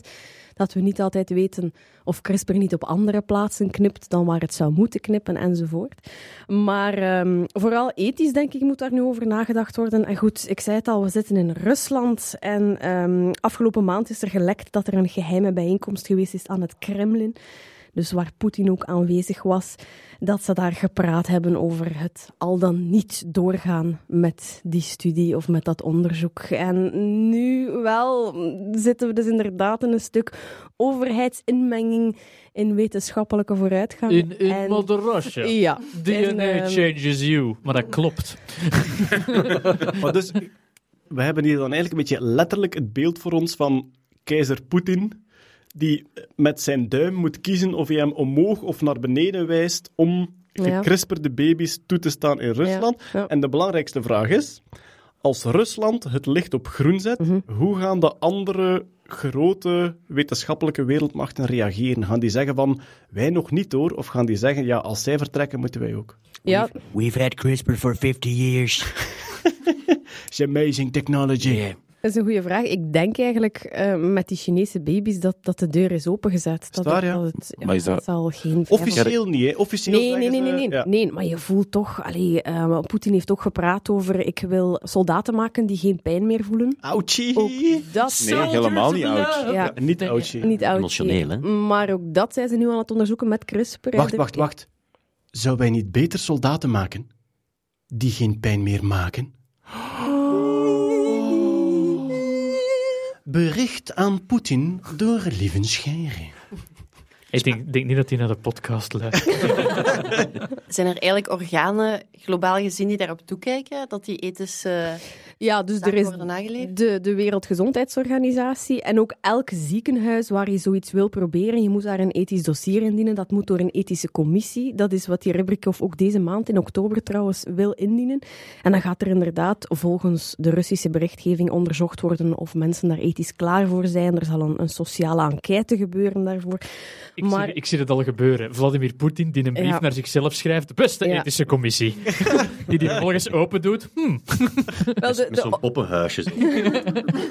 de officiële communicatie van, eh, van het Kremlin is van dit is geen presidentiële bevoegdheid. Hij heeft hier niets mee te maken. Maar op die, op die, bij- Like I care. op die bijeenkomst deze zomer was ook eh, Maria Voronchova. Dat zou Poetins oudste dochter zijn. Zij is pediatrisch endocrinoloog. Dus het, het zit daar toch allemaal een beetje in één en hetzelfde. Zet echt bij elkaar, hè. Maar, elkaar. dus onze pionier daar, die met de baby's bezig Ja. geweest is, welke straffen leidt die nu? Nee, dat is zeer onduidelijk. Of dat is Jawel, dat is onduidelijk. zeer onduidelijk. Daar Hij is van de radar verdwenen. ja, uit Ja. China is daar geen berichtgeving meer over. Er zijn we, eigenlijk- we weten het niet. Er zijn twee theorieën. Er is de, laat ons zeggen, optimistische theorie dat hij gesanctioneerd is. Ja. Dus dat ze zeggen van, kijk, jij wordt nu een beetje geïsoleerd omdat jij ons in discrediet gebracht hebt door iets veel te vroeg te doen. En er is de pessimistische theorie die ik vrees misschien ook realistischer is. Dat het een Werner von Braun scenario is. Als zijnde, oh jij stoute man, wat heb je allemaal gedaan? Dat mag niet, kom het nu maar doen in ons voordeel. Ja, voilà. Dus Want- dat hij nu, ja, Het is een onderbuikinterpretatie van mij, maar heel die wereldwijde verontwaardiging is iets dat sociaal en, en ethisch heel correct is. En, En ik zou het ook heel hard ja. roepen. En stiekem denken van, en wat kwam eruit? En wat kan ik, wat kan ik Ja, maar ook Maar wat, dat, wat dat, we dat- nu... wat die Amerikanen Ja, die, voilà, die wat hadden datzelfde, hè? Stilletjes aan te weten komen, is zijn gelekte e-mails van Amerikaanse professors die zeer enthousiast waren over dan- het nieuws, krijg- maar dan officieel wel, wel zeggen van oh nee, dit mocht niet en dit was veel te Maar dan vroeg en dit moet echt eerst een, op mij. dan krijg je Werner von Braun dat hij zo uit China weggeplukt wordt naar Amerika, om dan daar... Hij zit in China nog. Ja. Dat kan bijna niet anders. Weet jij dat zeker? Nee, dat, Maar- nee, maar- dat is kan waar. ik, kan, Ja. ik kan dat niet zeker weten. Maar dus, ik denk wat voor mij het meest plausibele vermoeden is, is dat de Chinese regering die geïsoleerd heeft, maar dat, die nu, dat ze die nu zeer actief aan het bevragen en waarschijnlijk te werk stellen zijn om te zien wat kunnen wij met die technologie. Want, want als je zo... Rusland is... ai, China is ermee bezig, Rusland is ermee bezig. Is er een nieuwe wa wa- wapenwetloopachtig iets, maar dan zo'n CRISPR-wetloop om zo Ja. het te snel in, in een voordeel om te Pas op. draaien van... Ik kan er nu wel bij zeggen, militair zie ik er niet zoveel...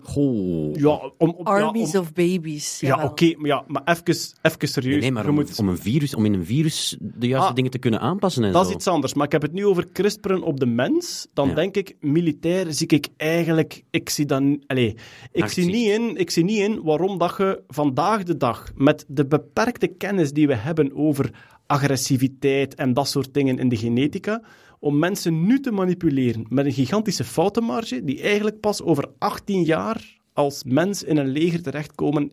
Ja, ik vind die kans klein. Heel veel lichaamsbeharing als camouflage. Nachtzicht. Bijvoorbeeld. Ja.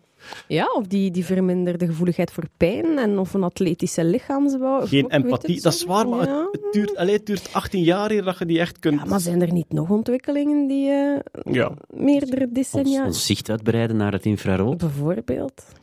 Maar ja, ja oké, maar weten we dat zitten in TNA? Want dat is de grote vraag. Hè. Kun je die code al zodanig manipuleren dat je dat veroorzaakt? Ik Zeg denk niet dat een niet. partypoeper. Waren er maar nazistaten die een bevolking als totaal vuil zien? Allee, ja. Ik heb nog één CRISPR persoonlijk ervaringetje. Ja, ik zat onlangs samen met Lucas de Man. Bart, jij kent die. Ja, ja. Lucas- grote theatermaker Voilà. in België en Nederland en goede vriend van ons. Lucas de Man is iemand waar wij vroeger improvisatietheater mee speelden, enfin, waar wij mopjes mee maakten op een podium. En die woont in Nederland en sinds kort is die een reizende ster in de cultuurwereld. Dus die, die maakt tentoonstellingen, theaters, die bespreekt ook andere cultuurdingen enzovoort. Ik kwam die onlangs tegen op een evenement en dat was een fijn weerzien, na tien jaar elkaar niet gezien te hebben. En die zegt tegen mij, amai zeg, maar jij zit zo bezig met wetenschap en alles. Zeg, die vraagt aan mij, weet jij wie dat ik anderhalf jaar geleden geïnterviewd heb?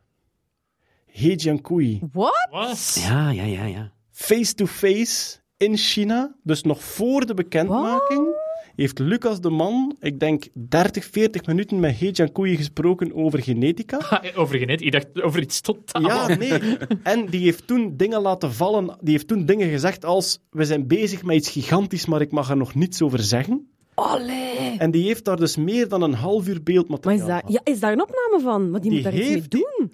Hetty. Ik ga, goed, ik ga toch maar zeggen. Ik heb zijn telefoon, hè? Ah, Wel, nee, maar dus maak u klaar voor een teleurstelling. Oh. Hij heeft zijn beeldmateriaal aangeboden aan alle Belgische tv-zenders. Niemand was Maar geïnteresseerd. kom on. Dat snapte niet. Dus de moment, de moment dat Hejan Koei op YouTube stond en dat hij wereldnieuws was, heeft hij dat aangeboden aan de Belgische tv-zenders. En die zeiden allemaal van, ja, nee, we gaan een ander stukje maken, we gaan iets Oh, korter. kom on. Als er nu Allee. één ding een beetje iedereen beroemd is, dan is dat toch wel zo. Maar nee, gewoon dat die daar face-to-face... Ja, mee- ja. Die is nu weg. Die is onbereikbaar geworden Ja. voor iedereen. Dus eh, ik, denk, ik denk dat wij dringend Lucas Nikke moeten mailen en vragen van, heb jij die beelden nog? Kunnen we daar iets mee? Mag ik Mogen- ze zien? mogen we die online zetten enzovoort. Ja. Stel je voor, zo, ne, gewoon een oude kameraad van u die naar u komt en die zegt van, zeg, ik heb zo een keer, allee, het is een tijdje geleden, maar ik heb zo een keer met Hijakoui gebabbeld, een uurtje. Dat was plezant, hè? Ja. Dus ik, ben, ik heb ze nog niet gezien, de beelden. Ik wil ze eigenlijk heel graag zien, ja. Goed, maar we gaan eventjes verder. Ja, we hebben nog wat genetica-nieuws. De witte neushoorn, waarvan we weten dat het laatste mannetje overleden is. Komt denk hier wel vaak langs, hè. ja, ja, absoluut. Omdat, omdat, die, omdat die verdwenen zijn. Hè. Er zijn nog vrouwtjes, denk ik. Het laatste Nog mannetje, twee, ja. twee vrouwtjes. Het laatste mannetje is overleden. Maar er is dus een plan om ze terug te brengen. Ja, en dat plan is nu eh, voor een deel geslaagd. Dus het plan was inderdaad, we oogsten een aantal eicellen uit die twee vrouwtjes die op dit moment nog leven. Ehm, er is blijkbaar ook zaadsperma afgenomen van de man toen hij nog leefde, hoop ik. Sudan heet Sudan, hij. juist, Voor de ja. quizers. Ja, Sudan. Naar het land waar hij geboren is, hè? Ja, Ja. maar hij is overleden in Kenia. Ehm, dat was het. Hij is gestorven in Kenia. Ah, Ja. kijk. Goed, en het plan is altijd geweest, we bevruchten in het labo, in vitro, een van die eicellen met een van die spermacellen. Dat is altijd het plan geweest, maar dat is nu gelukt. Dus eh, ze hebben eigenlijk eh, tien eicellen geoogst, zeven daarvan hebben ze kunnen bevruchten. En eh, twee daarvan zijn nu uitgegroeid tot leefbare embryo's. En de volgende stap zou nu zijn om die terug te plaatsen in een zuidelijke witte neushoorn, want het is de noordelijke die dus Ja, uitgestorven is. Om dat embryo terug te plaatsen in een zuidelijke witte neushoorn, in de hoop dat daar dan een nieuwe noordelijke witte neushoorn uitgeboren wordt. Dus draagmoederschap Ja. in een zeer verwante soort. Die twee vrouwtjes die waren ook al nauw verwant waarschijnlijk. Was dat niet moeder en dochter of Ja, wel, om- om- omdat ik denk, als, tante en nicht of zo? Ik weet het niet. als daar nu een manneke uitkomt, zit hij direct met een geweldig incestueuze situatie, omdat die genenpool zo minuscuul geworden ja wel, het ding is, uiteindelijk is hun plan om een kudde van minstens vijf dieren aan te maken om die terug naar hun natuurlijke habitat in Afrika te sturen. Dus Ja. ze, willen, ja, ze willen daar ja, nieuw leven in blazen. Volgens mij, die, Maar- die twee overblijvende vrouwtjes, hebben die ook zoiets van, wij hebben geen mannen nodig om de wereld te rennen. Ja. Ah, ah, ah. En hebben die dus, nee, niet doen. niet doen. stop. Dat wordt toch inderdaad gewoon nog een incestfamilie dan, hè? Allee. Eh, ja, hè. maar ik denk dat ze van een, dat zou ik moeten opzoeken, van een aantal mannen sperma Ja? hebben, Ah, denk ik. Dus waarschijnlijk met heel ingenieuze kruisingsprogramma's, dat ze daar Ja. Iets van... Maar ja, inderdaad, dat is een populatie die door een enorme bottleneck gegaan is. Hè. Wat daar dan weer gaat De uitkomen. eerste paar generaties witte neushoorns gaan niet de Nobelprijswinnaar zijn. Maar, maar allemaal Maar ze, kunnen, niet, ze, ze kunnen wel uitgaan voor een koninklijke familie. Dat is dan weer het voordeel. Dat zal dan weer wel lukken. We gaan het zien of dat de witte neushoorn terugkomt. Er was nog een genetica-nieuwsje, namelijk dit. 1 op 5 genetica-papers bevatten fouten door Microsoft Excel. Ja. Vertel ons wat er aan de hand is, Hetty. Is Ja. het een spellingscorrector of wat is het Nee, het precies? is, het is een, eh, de auto-formatting van Excel die een aantal eh, combinaties omzet in data. Mhm. Bijvoorbeeld, we hebben een gen dat septine 1 heet, of septine 2 heet. Dat wordt in, als officiële gennaam afgekort tot sept1 of sept2. Ja. Ik heb het zelf ook meegemaakt. Ik ben niet zo'n goede programmeur, dus ik deed veel in Excel. Maar Excel verandert dat dan in 1 En september. 1 september oh, en in jezus. 2 september. En dan zit je, als je daar niet op let, en er zijn er zo nog een aantal, dan zit je natuurlijk met een probleem als je dat allemaal meeneemt in volgende berekeningen. Dit was een paper die zegt dus in 1 op de 5 papers in toptijdschriften zit zo'n fout die door Excel gegenereerd is. Wat ze niet hebben nagekeken is of dat dan eh, de, de conclusies of de eindconclusies van zo'n onderzoek verandert. Die kans lijkt me vrij klein, maar ze hebben het geschreven om mensen daar toch bewust op te maken. En het is ook echt iets wat ik zelf aldoende heb moeten ondervinden, want je kijkt dan terug naar een tabel en daar staat dan plots een datum en dan denk je van, hè? En dan, ah, sept 1. Ach, Je ja. hebt het live zien Ja, gebeuren. ja, ja, ik heb, ja, ja. En sindsdien kopieer ik alles naar platte tekst en dan doe ik ermee verder. Het is, er, het is ermee, ik heb het vorige keer ook gezegd, het, het doet een beetje denken aan die, die SQL-injectie. Schrijf u in voor een quiz met als ploegnaam een Excel-formule. En je kunt winnen. Tuurlijk. Zo, Is gelijk aan ja, 1 sum- miljoen maar ja, 1 miljoen. Ja. Ja, of sum, haak je open, alle getallen van A1 Ah. tot Z77. Is gela- gelijk aan max. Ja, max, ja. Oké, dat, ga- dat gaan we doen. Dat gaan we doen. De volgende keer dat we deelnemen aan een quiz, nooit, met de Nerdland-ploeg. Maar Pas op, voor mij is dat nu wel, en dat is nu echt een oprechte vraag. Alle auto-opmaakhulp van Microsoft, heeft die de mensheid bruto tijd opgeleverd of tijd gekost? In mijn persoonlijk geval, ik heb daar meer miserie mee gehad dan dat hij mij geholpen heeft, sowieso. Ik denk dat je hier een lijn wilt. Ja, ik denk het niet. De lijn kan niet Ik meer denk weg. dat alles, alles in de wereld van tv maken en film maken wat een scenario nodig heeft. Oh, ja, bijvoorbeeld, ja. Ik denk dat er, laten we zeggen, factor 75% van het aantal films en series dat had kunnen zijn, hebben we nu gemaakt. Ik Door doe, het feit dat als je drie lijntjes achter elkaar typt, dat dat een volle lijn wordt en dat gaat niet meer weg. Ja, ik, ik doe het nu standaard alle auto opmaak. En dat duurt even, hè, maar alle auto opmaak uit, want je hebt er gewoon meer miserie mee dan dat, dan dat op. Daarom bij computerwetenschappen, wij moesten al onze... moesten. Er werd serieus scheef op neergekeken als je Microsoft Word gebruikte aan het departement Uiteraard, computerwetenschappen. In plaats van, Later. La- later, maar... ik- in plaats van Linux, Ja. kraaltjes, sorteringssysteem. Je kunt van latig veel zeggen wat dat je wilt, maar het scheidt wel volledig content van opmaak. En daar is ook iets voor te vinden. Hè? Dat je, scheidt, ja. het scheidt, ja. Oh, ik hoor het al. Niet de zaal, niet de zaal. Ik laat het. Die rubriek komt straks pas. Opmaak op laatste, daar is iets voor te vinden. Dat je eerst kunt concentreren op de content. Inhoud, Dat is ja, waar. absoluut. Opmaak één keer op laatste. Markdown. Ik vond dat trouwens het leukste aan mijn thesis schrijven was zo, oh, latig, ziet dat marcheren, maat. Die code, en oeh, ziet dat gaan. Compiled dat nog eens, amai. Die titels, dat klopt. Die nummertjes, dat klopt. Ja. De pleziertjes van de nerd. Ik moest van mijn thesis af te drukken enkel de pagina's genereren in kleur, omdat ik die op een andere printer kon afdrukken. En ik ben drie uur bezig geweest om daar een latex script voor te schrijven. Ja. Dat is, enkel mijn ook, dat is ook een hele goede XKCD, die zo de tijd die dat je spendeert aan het automatiseren Ja, ja, ja, ja, uitzet. ja. tegen Elke keer opnieuw laat ik me daarin vangen. Maar het is veel toffer om te automatiseren Ja. dan om het ja, sequentieel Dan om echt werk te doen. Je gebruikt Maar dat ik zie- nooit meer daarna. Nooit. Ik zie Bart zo al bezig op Tinder of het een of het ander. Waar word je geil van? Latex. Nee, nee. Nee, maar wel met een hoofdletter T in het midden. En zo'n Griekse... En een Griekse g. Je hebt Met een G, hè, van achter. Oké, we gaan naar het volgende nieuwsje. Want wat is er gebouwd? Er zijn piepkleine robots gebouwd. Oké, dat is al eerder gebeurd. Maar deze piepkleine robots die maakten gebruik van echt organisch spierweefsel Ja, en echt organisch hersenweefsel. Ja. Waren ingeplant in de robots, waardoor je een soort biomechanische hybrid Ja, ja. robot kreeg. Bart, hoe werkt het? Het waren zwemmertjes, hè? Dus het waren robotjes die Ah, gemaakt zo. waren om te zwemmen. Ze hadden eerst computersimulaties gedaan, waarbij dat ze al die organische componenten, hè, want het is dus een mix tussen organische en dan ge 3D-printen waarschijnlijk componenten van een soort van, ja, kunststof, skeletachtig materiaal, heel flexibel. Dus ze simuleerden al die componenten en dan waren ze gaan kijken naar, we willen een zwemmertje bouwen, als dat de input is dat die mini-hersentjes gaan geven, als dat is wat die spieren gaan kunnen, hoe moeten we ons robotje dan bouwen? Ze hebben verschillende kikkervisachtige designs geprobeerd, met verschillende staarten, aantal staarten, verschillende lengtes. Wat is daaruit gekomen? Dus een kopje met een Een staart. kopje met een staartje. En daar is uitgekomen een kopje met twee staartjes, dat is het nuttigst. Dus dat is iets dat uiteindelijk een speldekop groot geworden is. Ik denk 3 mm lang en een millimeter breed. En wat hebben ze gedaan? Daar zit een uitsparing in dat kopje. En daarin worden stamcellen die een push gekregen hebben om hersencellen te worden, die worden daar in die uitsparing, die worden daarin gelegd. Dus we hebben het vorige keer al gehad hè, over die organoïden, eigenlijk kleine klompjes organen. Dat is wat hier nu ook gegroeid wordt. Dus een klein, een klein klompje hersenweefsel. Ze laten dat groeien, omdat dat wordt in een bepaald badje gezet waarin het dat alles krijgt om te groeien. Rond die twee staartjes, flexibele staartjes, daar binden ze een soort van rekkertje rond uit spierweefsel. Het is te zeggen, dat laten ze daar rond groeien. Dus er worden twee dingen tegelijkertijd gegroeid. Spierweefsel, die dan een klein cirkeltje gaan vormen. Je kunt al voorspellen, als dat gaat contraheren, dat spiertje, dat dat die twee staartjes bijeen gaat trekken en terug gaat loslaten. is een soort zwembeweging. Poepenolbeweging. Ja, Een wat? dat was, dat was nu een raar plofje in de microfoon. Kunnen we dat eruit? Nat, dat kan geknipt. Er, er, zijn, er, zijn zoveel, er zijn zoveel vragen, zoveel vragen die allemaal beantwoord gaan worden door... Zou ik uw achterwerk eens mogen zien? Sorry Bart, ga verder. Ah, nee, nee, nee, geen probleem.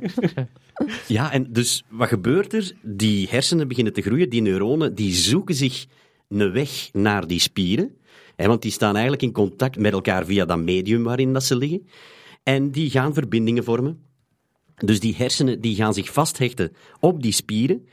En wat dat je dan natuurlijk hebt, ja, is een klompje hersenen waarvan dat je zou kunnen zeggen, ja, dat gaat random, de random elektrische activiteit dat erin zit, overzetten op die spieren.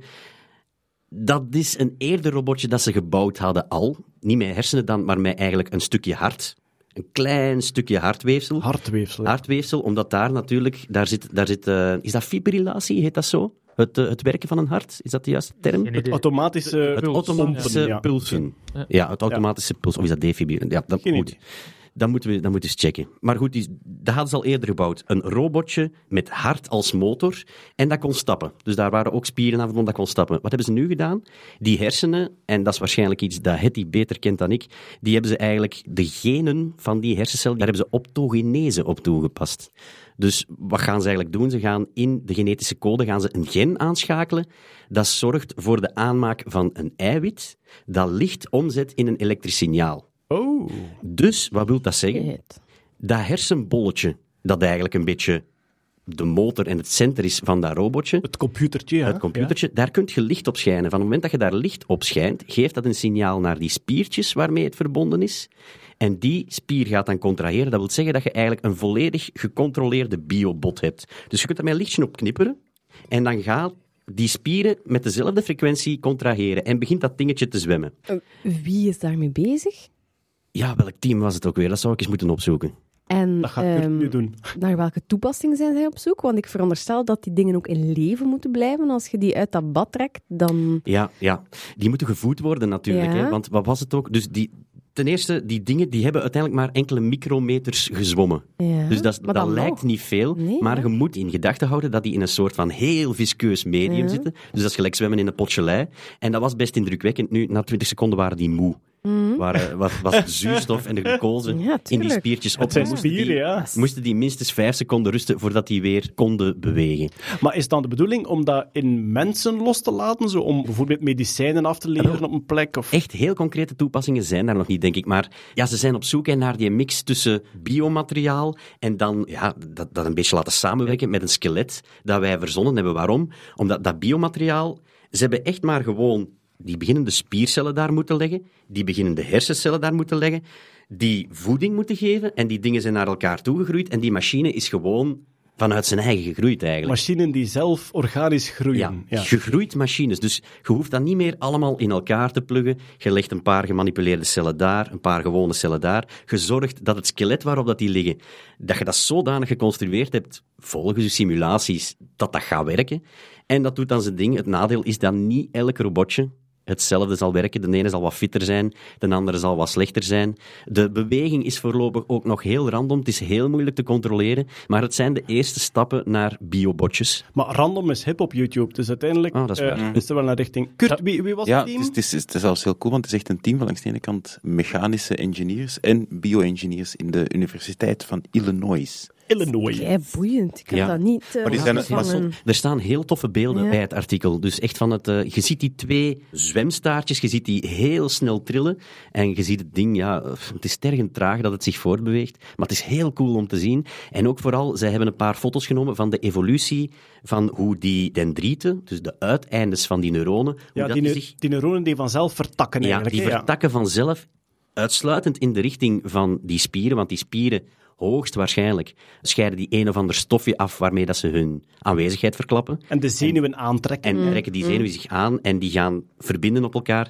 En dus dat machientje, dat, dat vormt zich echt voor je ogen in die foto's. Dat is heel cool. Oké, zo'n en- soort van slakkenrace die uit de hand gelopen is. En die beelden die je net vernoemt, die komen natuurlijk op. Nee, maandoverzicht.nerdland.be. Voilà, daar is de link sowieso te vinden. Jeroen, wij hadden nog een redelijk spectaculair technologisch berichtje over kleurveranderende inkt. Ja, aan MIT, de Computer Science and Artificial Intelligence Laboratory, hebben ze een speciaal soort inkt ontwikkeld die van kleur kan veranderen onder UV-licht en onder heel sterk normaal licht. Maar die kleur die is permanent, dus die gaat niet weg. Dus dat is een inkt die je kunt spuiten op kledij, op eh, een klein modelautootje demonstreerd zet. En dan kun je met een, een hele sterke UV-lamp je daar een patroon inzetten, kun je daar bepaalde kleuren in zetten en die blijven vaststaan in die inkt. Dus concreet, stel je hebt een schilderij en je bedekt dat volledig met die inkt die je van kleur kunt veranderen. Ja. Je bedekt dat schilderij en dan weet je, Als ik dit schilderij nu beschijn met deze frequentie van licht gedurende die periode, is heel mijn schilderij blauw. Ja, en blijft, het- en blijft het ook blauw als ik er water over doe? Het is waterdicht. Het is gewoon mat. Het is, Mat het is geen scherm, het is gewoon mat blauw. Als ik het beschijn met een andere frequentie gedurende een andere periode, wordt het volledig geel. Ja. Maar het geniale is natuurlijk, als je het al die kleuren kunt toegeven, als je uitrekent met welk patroon van UV-frequenties gedurende welke tijd dat je het kunt beschijnen, kun je daar gelijk welke afbeelding in programmeren met UV-licht die je wilt. En ook in, in het voorbeeldfilmpje hebben ze een schoen, een schoen die volledig bedekt is met die inkt.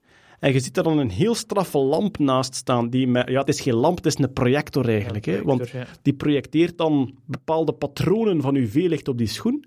En na een paar seconden heeft die schoen een afbeelding op zich beschenen gekregen. En die blijft daar Ik gewoon erop op. staan. Ik, ik zie het als in de toekomst, ik koop gewoon één paar passende kledijstukken. Ik bedek dat in die inkt en ik kan gewoon, voordat ik buiten moet zeggen, Oh, zo van, ah, Eindelijk. rode dag vandaag. Maar Rood alsjeblieft. het Maar je is, kunt het niet meer veranderen. Ja, Is dat Ja, is wel, je, kunt is? het, je kunt het daarna nog eens van, het is herprogrammeerbaar. Oké, dus je kunt dat... Oh, Oh. cool. het is de droom van de nerd-t-shirt. Ja. Dus wat heb je? Je hebt al uw nerd-t-shirts, al uw opschriften, cartoons, allemaal. Je hebt ze digitaal in je computer. Je hebt een hele felle UV-projector en je hebt één t-shirt Die van die inkt. Ja. En je hangt die gewoon s'morgens aan je muur met de projector erbij, geprogrammeerd in je computer. Ik wil nu dat. Die stuurt daar de juiste frequenties UV-licht op. En voor de rest van de week heeft u een t-shirt die Maar kleur. het is dus niet dat erin zit gebrand. Het is Nee, echt een nee. soort van blijvende projectie. En je Ze, kunt ze dat- noemen het chameleon inkt, omdat een chameleon ook het, regelmatig... als je het nou niet zou...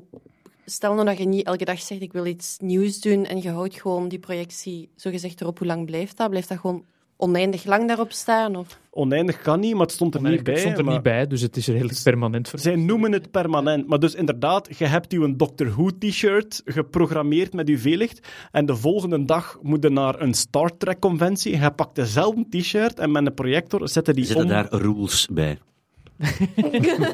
Ja, ik eh, doe niet aan fandom van Star Trek, dus ik ben Het, helemaal het, niet mee. het gevaar is inderdaad dat al die nerds een draagbare UV-projector meenemen en stiekem op de achterkant van uw t-shirt gore dingen projecteren. Ah ja, Als je zo- even stilstaat. zoals deze maand ook in het nieuws was, er is blijkbaar een rage bij hackers, ik denk in de States, om public billboards, dus de grote ja. projectieschermen langs de autostrade, om die te hacken en om daar porno op af te Oh. spelen. Goed, ik denk dat het stilletjes aan tijd is voor... Musk Ja, het belangrijkste Musk-nieuws komt toch wel uit eh, SpaceX, denk ik. Want het ja. Starship is voorgesteld. We hebben van Starship, la, van een halve Starship, omdat die omgewaaid was tijdens een storm en dus gehalveerd was, hebben we al een hoptest gezien, dat die enkele tientallen meters de lucht ingaat. De vliegende watertoren werd het genoemd. Maar nu is het volledige design van de Starship voorgesteld. Dus van ja, de volledige suppositoire. De hele grote blinkende inoxen of stalen. Ja, het is gewoon nog staan. Het was nog eh, eh, zeer ruw eh, gelast. Ja. Eh, met een opmerking van Musk over dat het er nu schoon uitziet. Maar wacht maar totdat hem eh, eh, gepolijst is. Maar, Maar het daar zaten toch deuken ook in en al? Ja, het was eigenlijk meer een omhulsel. Ja. Het ah, was wel, zoiets dat van, was dit mijn vraag. Is dit het of is dit, Dit is- het omhulsel? Nee, dit is nog niet het. Ah. Eh, dit is het omhulsel, Ah, om inderdaad een idee te krijgen van hoe groot is het. Het idee om daar 100 man in te steken. Maar het is wel weer een teaser naar meer. Want hij heeft wel specificaties gegeven al. Want die Starhopper, het eerste toestel dat zo van grond gegaan is en zo wat verder geland is, die had maar één Raptor engine, wat heel cool was, want zo met zijn engine kon hij dan sturen en eh, door die te draaien in een bepaalde richting gaan. De MK1 en de MK2 van Mark 1 en Mark 2 zijn de twee dingen die nu aangebouwd worden. En waarvan ze hopen dat die de volgende zes maanden, eh, in de loop van de volgende zes maanden, in orbit gaan geraken. En die hebben drie Raptor engines. De volgende stap, dus ze hebben nu het volledige design voorgesteld en ze hebben hem volledig getoond zoals hij eruit gaat zien. In ruwe vorm, hij zag er nog een beetje verfrommeld absoluut, uit. Maar de volgende stap, en Musk zegt binnen dit en enkele maanden, is een test tot 20 kilometer. Dus hij zou tot 20 kilometer hoog gaan, wat dat dus echt wel volgende fase hoppertest is. Volgende, volgende maand zelfs. Volgende maand. Ja, ah ja in Musk. eh, ma- Musk time, Musk time. Maar ja, ik denk dat er een nieuwe watch party aankomt. Ja, hè. dat absoluut, denk ja. ik dan ook wel. Ik denk dat we Café de Karper in Gent nog eens gaan Ja. moeten vullen met enthousiaste nerds en nog eens gaan moeten kijken naar een Starship dat omhoog gaat. Mhm. Het moment dat hij in orbit gaat, gaat helemaal waanzin zijn. Maar iets zo gigantisch dat dan effectief Mhm. 20 kilometer omhoog gaat, ja, het, het zal fantastisch zijn om te zien als het lukt. Ja, en het coole blijft, dit is maar het topje van de raket. Van eigenlijk, ja, de naam Big Falcon of Big Fucking Rocket, die is, wordt geditcht. Het, is, het heet nu Super Heavy. eh, Een redelijk Ah, stomme naam is. Maar Ah, de BFR is afgevoerd. Ja, de naam is afgevoerd. Maar dus de, de draagraket, dus hetgeen wat dat dus terugkomt naar de aarde, sneller dan de rest. Van, Wat onder de suppositoire zit. wat onder de super, eigenlijk de, ja, we gaan het niet. De vinger. Ik wou het niet zeggen. maar de vinger, wacht even, maar de vinger die wel 37 Raptor engines gaat hebben. Dus het is een vinger met heel wat opwaartse eh, kracht. voor de Nederlanders, een suppositoire is een zetpil. Hè? Ik wist Ja. dat de Nederlanders ook, eh, ook mee. Ehm, dus eh, dat is de draagraket. En die, die twee missies, het is, het is heel tof, want heel zijn plannen worden wel concreter. Allee, ja, in Musk-termen dan iets concreter. Weet je nog die presentatie van een paar jaar geleden, wat hem zei van we gaan naar Mars. Het wordt zo nu in stukjes opgedeeld van de Starship is dus het stuk waar dat de cargo of de mensen in zitten, 100 mensen. De Suppo. De Suppo, Ja. de Super Heavy is de draagraket die dat eronder zit. die was Eigenlijk- vroeger de BFR. Ja, Ja, die maar- vroeger maar- de BFR was. Dus die brengt het Starship zeer hoog. en En vanaf, ook. en vanaf daar neemt het Starship over en gaat het zelf vliegen. Want single rocket to orbit, eh, dat is ook een term uit de ruimtevaart. Single rocket to orbit. Er is ooit gedacht, we gaan met een raket uit één stuk helemaal in orbit en dan weer terug. En dat blijkt totaal onhaalbaar te zijn. Dus je moet verschillende trappen hebben. Een grote trap die uw belangrijkste trap heel hoog brengt. En vandaar neemt u een Starship dan, uw zetpil, over om verder te gaan. Maar dat is inderdaad nog niet duidelijk, want het oorspronkelijke plan was dat er eigenlijk in de ruimte ook ene hing, die dat dan bijgetankt, die dat dan Ja. Eigenlijk ging eerst naar de, naar de ruimte, naar orbit, rond de maan, daar een beetje wachten.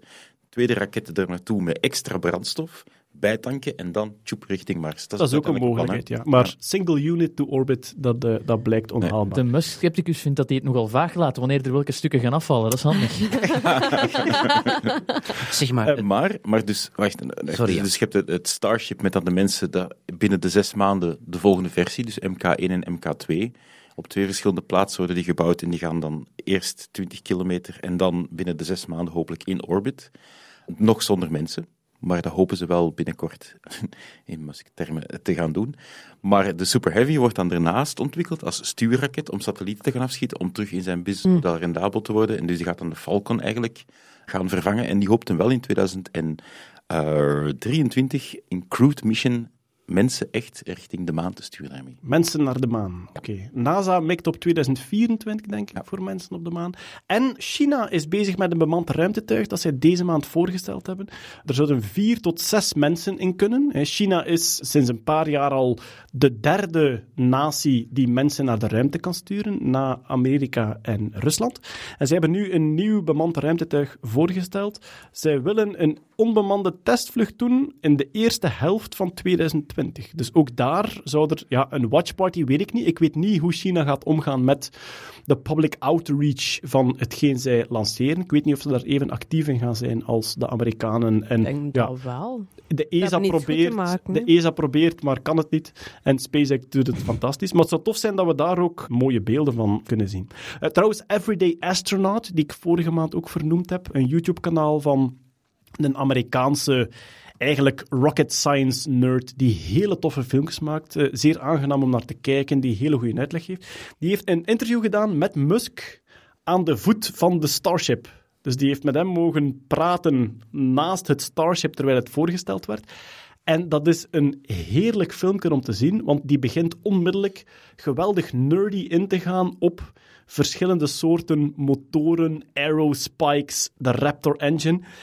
En Musk staat op een heel strak schema. hè. Er komt een assistent van hem, komt hem weghalen. En hij blijft gewoon. Omdat hij zo enthousiast wordt over de nerd talk die hij met die kerel kan voeren. Enfin, ik vind het een geweldig filmpje om te zien. Everyday Astronaut over het Starship. Goed, naast SpaceX was er ook eh, Tesla-nieuws. Er is een software-update, dus de Tesla's van deze wereld hebben nieuwe software gekregen. Je kunt nu karaoke zingen in de auto terwijl je aan het rijden bent.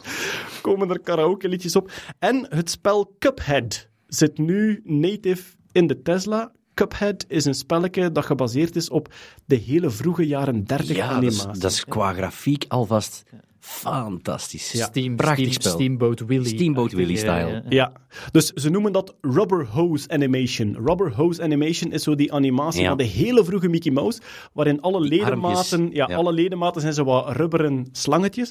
En er is dus een paar jaar geleden een cultspel gemaakt, Cuphead, dat daar volledig op gebaseerd is. En dat zit nu native in de nieuwe update, dus je kunt dat gewoon... eh, Eindelijk een reden om een Tesla te kopen.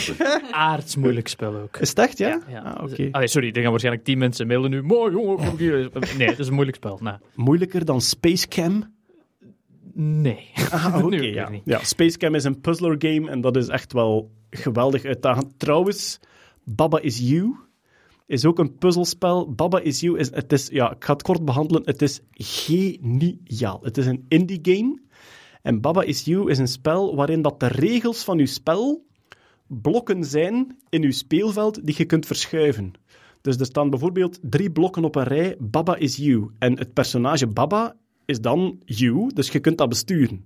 En er staat dan flag is win. Dus als je op de vlag komt, zijn je gewonnen. Maar er staat ook wall is stop. Dus je kunt niet naar de vlag, want de muur staat in de weg. Maar als je de blokken verschuift, zodat dat wall is stop niet meer op een rijke staat, kun je wel door de muur. Wall is win, bijvoorbeeld. Bijvoorbeeld wall is win of wall is you, dan kunnen we alle muren bewegen. En het is Hoe codeerde dat? Dat is toch... Dat is maar toch ik, ik heb het nu gespeeld. Het- ik ben nog lang niet uitgespeeld, want na een tijdje worden die puzzels aardsmoeilijk. Maar Baba is You is qua concept zo fucking geniaal. en dat smartphone? Nee, dat is console. Ik denk dat het... Steam ehm, ook? Steam, Steam ook, ja. ja. ja, Steam en Nintendo Switch en dat soort dingen. En ik denk dat er een piraatversie op smartphone eh, bestaat van een of andere Chinees die dat dan Pirate is you. Eh, goed, wat hebben we nog bij Tesla? Er is een regulering dat elektrische auto's waarschijnlijk geluid moeten maken als ze trager dan 10 per uur gaan, omdat ze Ja. onhoorbaar zijn voor voetgangers. En Musk heeft eh, gisteren getweet, dus het is nu 7 oktober, gisteren heeft hij getweet dat ze werken aan de geluiden, de voetgangersgeluiden voor de Tesla. En de bestuurder gaat zelf kunnen kiezen. Bijvoorbeeld geit, Was te verwachten. Ja. een mekkerende auto. En vooral de kokosnoten uit... eh, Holy Grail. de kokosnoten uit de Holy Grail, zo klak, klak, klak, klak, die gaan waarschijnlijk in de Tesla zitten. Die, als die nerdcultuur is te easy eigenlijk. Hè? Maar Musk is een gigantische Monty Python-fan. hè. Die Ja. speelt Monty Python-filmpjes tijdens heel belangrijke vergaderingen. Maar hij weet dat hij dat moet pakken. Hè? Ja, waarschijnlijk wel. Ja. Ik denk het ook, ja. Eigenlijk, Monty Python en The Hitchhiker's Guide to the Galaxy. Ja. Dat zijn zijn twee grootste focussen op, eh, op Ja. eh, nerdcultuur. Er werd ook gezegd dat ze werken aan een nieuwe batterij. Die, ja, als batterijen herladen worden, worden ze vaak slechter en, en krijgen ze minder capaciteit door de tijd. Ze werken, zo gezegd, er wordt gemeld aan een nieuwe batterij die anderhalf miljoen kilometer zou meegaan. Dus met herlaadbeurten natuurlijk. Hè. Dus zo... Ja, maar ja, nee, nee. Maar pas op, Kurt, belangrijk punt. Musk meldt op Twitter, we werken aan een batterij die een miljoen mijl meegaat. En opeens zijn er mensen die denken dat je die ene keer oplaadt en dat je daar een miljoen mijl mee kunt rijden. Dat is dus niet het geval. Het gaat hem... Domme Musk-fans. eh. ja, voilà. Het gaat hem over het met het herladen. Ja. En de Tesla Model S zit ook verwikkeld in een soort macho-strijd over wie de snelste tijd rijdt op de Nürnbergring. Ja, de Nürburgring. Ja. Ja, voilà. En dus, ze, ze zijn nu in strijd met Porsche, denk ik, die ja, ook een ja. elektrisch voertuig hebben. Want ja, elektrische voertuigen hebben altijd een optimaal koppel en moeten niet schakelen. Dus die kunnen Ja. veel beter accelereren dan brandstofmotoren. En er is nu een strijd en daar was het een en het ander over te doen, Nathan. Ah, wel, de, de Porsche Taycan, denk ik dat die gaat heten. Dat is een volledig elektrische vierdeurs Porsche ook. Die zijn inderdaad gaan racen op eh, de Nürburgring. Een keer gewoon om te checken en aan de buitenwereld ook te laten zien. Het was geen officieel record of zo. Maar gewoon om te laten zien van dit is hoe snel wij deze nu kunnen. Ja. En ze hebben dat ook naar buiten gebracht. En Porsche dacht van, we hebben een goede tijd neergezet. 7 minuten en 42 seconden hadden ze erover gedaan. Wat, court al een goede tijd is, elektrische wagen of niet. En Elon Musk natuurlijk, in Elon-style, zei... Ja, proficiat. Ja, we gaan dat ook doen dan, hè. Ja. En ze hebben dat zo de wereld uitgestuurd. Ze hadden nog geen contact opgenomen met hoe ze dat allemaal moesten regelen met de officieel daar. Maar ze zijn dan een maand later effectief daar geraakt. En ze hebben ook een race gedaan met een soort gemodificeerde Tesla S, waar ze alles van de binnenkant uit hadden gehaald, helemaal gemodificeerd. En ze hebben 20 seconden zijn ze onder de tijd gegaan Ja. de Porsche. Ja. Maar wat is er daarna gebeurd? Die Model S is stilgevallen op het circuit. Wat blijkbaar vaker gebeurt, autoconstructeurs gaan naar dat circuit met experimentele auto's, waar dat ze gewoon willen testen van werkt dat nu of niet. En vooral die ze tot het uiterste willen drijven, om te zien vanaf wanneer falen die. Dus af en toe valt er een auto stil. Maar... Het is een belachelijk moeilijk circuit. Ja, er Voilà. zijn een paar heel gemeen. Ik, heb er ooit... Ik heb ooit in een wagen op de Nürburgring Echt? gezeten. Ja, ja. En Ver- dat, dat- verkeerde afslag genomen. Zijn we, zijn we nu al in Durbuy? In, in Zolder kunnen dat, hè? Trouwens, het circuit van Zolder, als er geen races zijn, dan rijden daar gewoon over. dat is, dat is ook exact het... Eh, het- Is dat bij? Nürburgring, dat plant jij. Je gaat daar naartoe en je komt daartoe en dat is een parking vol met muscle cars en dan gewone auto's. En die zitten alle twee tegelijkertijd op dat circuit en die... Allee. Ik denk dat je betaalt, ik ben niet 100% zeker, maar je gaat dan een paar... Jij hebt niet betaald. Ja, ik, ik reed niet, dus ik was gewoon aan het kijken en aan het Je, filmen. kunt, je kunt ook bij een coureur gaan meezitten in zijn auto, als je daarvoor Oeh. betaalt. Ja, Ja. Nee, bij mij was het gewoon bij een, eh, bij een gewone sterveling. Maar daar zitten een paar echt heel gemene bochten in dat parcours. Die sterveling is trouwens tijdens een latere beurt uit de carousel, noemen ze dat. Dat is een bocht waarbij de baan in twee gebroken is qua hellingsgraad. En je moet zien dat je in Damn. het binnenste deel van de baan zit en dat je daar niet te snel in zit. Want wat is er bij hem gebeurd? Hij is daaruit gevlogen in de vangrail gegaan. En dat is trouwens iets, dat is een van mijn favoriete YouTube-bezigheden s'nachts soms. Kijken naar Nürburgring fails. Echt? Ja, omdat je daar heel veel patsertjes hebt die dat eigenlijk hun auto niet onder controle hebben. Oh, een patser zien falen, dat is wel dopamine natuurlijk. Ja, hè, voilà, voilà. Ik word daar heel intens gelukkig van. Maar wat is er dus gebeurd? Een van die Tesla Model S'en is effectief ja, gefaild, is in pannen gevallen, omdat ze die tot uiterste aan het drijven waren. Op dat moment kwam er een van die Porsche voorbij gereden. En daar is een beeld van. Ja, ja. De stilgevallen Model S en de Porsche die hem voorbij Zag, rijdt. zag er knullig uit. Dat is onmiddellijk viraal gegaan. Ja. Ook al is daar een zeer acceptabele uitleg voor waarom dat je dat beeld Maakt hebt. niet maar uit. een beeld is nu Nee. eenmaal zeer krachtig. Dat beeld is onmiddellijk viraal gegaan en dat is geweldig misbruikt door Tesla shorters. Dus Tesla shorters zijn mensen die Tesla-aandelen ja, virtueel verkopen op korte termijn met het idee ze gaan in elkaar storten. Speculeren op de downfall. hè. Ja, voilà. En shorters, dat is een beetje het gif van de aandelenhandel, want dat zijn mensen die Dat, dus... dat zegt al veel. Als je de eikel Ja, maar bent, ja, ja. Maar als ja, je de eikel Het, bent gif aandeel. in het vat gif. Amai. Ja, oké, maar ja... Sluipwesp van de... Ja, ik wou je zeggen, dat is de echte parasiet van... Ja. Maar ja, je kunt in aandelen, je kunt investeren in firma's omdat je gelooft dat die meerwaarde gaan creëren. Maar een shorter, die speculeert op het afnemen van meerwaarde en die gaat dat daarna proberen in de hand werken door slecht Dat is de nieuws te verspreiden. vastgoedbubbel in Amerika zo Ja, dramatisch. Griekenland was net hetzelfde. Dat was shorten op de nationale verzekering die Griekenland had tegen een faillissement. Dus echt erop rekenen dat dingen slecht gaan en het dan proberen in de hand werken om daar zelf rijk van te worden. Zie ook een Brexit. Ja, Ja, voilà. echt waar. Dus die mensen hebben dat beeld natuurlijk verspreid om, in de hoop dat Tesla-aandelen gingen in elkaar zitten. Die mensen en Team Musk-skepsis natuurlijk. Sorry, Jeroen, maar ze waren toch 20 seconden snel. Ja. Dat is waar. Ik vind eigenlijk nu dat zo snel mogelijk de Truckla een super trage tour op de Nürburgring moet komen doen. En zo kamperen onderweg en zo en stoppen. En... En vissen. Ja. Ik hoop dat er water naast is, dat je zo in een redneck hemd... Er is een bos, je gaat door vele stukjes bos. Ze noemen het de Ah. groene hel ook, de Nürburgring. Ja, Ja. ja. Simone Jert, die in een soort redneck hemd gaat vissen aan de zijkant En van blijft de slapen. Parkeren en blijven slapen. Prachtig, ja. En, en raccoons gaan vangen. Ja. Goed, eh, ja, we hebben het nu over de verwezenlijkingen van Musk gehad in eh, Starship en in Tesla. We moeten het natuurlijk ook hebben over de genuine roddelrubriek. Laat ons beginnen met Az- Asialia Asiolio Sanseveria. Agilia Banks. Is dat niet gewoon Aalsters voor hij zal hij? Asia, A- Azalia. A- Azalia voor ons wel pintjes gaan halen. Zo heet hij, ja. Maar dus Azealia Banks, die ooit in zijn villa eh, van Musk mogen logeren heeft en daar dan ontevreden was enzovoort. Ze heeft het nog niet verwerkt, eh, Jeroen. Ze hebben niet gewerkt. Ze heeft het niet verwerkt en we gaan het mogen weten in haar muziek. Eh, Is het echt, ja? Oh, is het echt? Ja, er zijn, er zijn, ze heeft nieuwe muziek gereleased. Wordt het zo'n plaat? Ja, het wordt zo'n plaat. Een beetje zo, ja, een beetje, een beetje Let It Be van de Beatles. Zo van, het, het, het, het, het was er al, het was al, ja, je ziet het aan. Oh. En dus het is gewoon in de teksten dat Musk gaat... eh, Dat wordt, wordt gefluisterd in de wandelgang. Ah, Oké, dus wij kijken nu uit naar de nieuwe cd van Giuliani Banks, waarin Musk vernoemd zal worden. En ja, het dieptepunt, helaas, de triomf van de Musk-scepticus moeten we nog bereiken. Wat blijkt, hij heeft ooit iemand uitgescholden voor Pedo Guy op Twitter, waar eh, geen enkele grond voor bleek te zijn. En zijn zeer rationele reflex was: misschien moet ik daar grond voor zoeken. En wat blijkt, hij heeft een privédetectieve afgestuurd op die man om te kijken of daar niet toch Of hij iets... niets kon vinden. Ja, een zeer, een shady privédetectief. En de reden dat dat nu allemaal naar boven komt, is dat proces van die man. Hij heeft een man, Vernon Unsworth, dat was een duiker in Thailand ten tijde van de voetballertjes in de grot. En die duiker had gezegd van ja, Musk en zijn PR-circus, dat kunnen we hier eigenlijk niet gebruiken, niet Ja. welkom. Musk had dat heel gepakt en die man Pedo Guy genoemd. En dan gevolgd met een tweet, I'll bet you a dollar it's true. Nu komt het allemaal in een proces naar boven. En dat is natuurlijk, ja, dat slander, dat is defamation van iemand. En nu heeft Musk tijdens het proces, of toch zijn advocaten, Musk is er zelf niet aanwezig, heeft Musk verdedigd. Een van de verdedigingen was, ja, maar ja, pedo guy, dat is een oud Zuid-Afrikaans zegswijze voor, ja, dat is geen fijne kerel.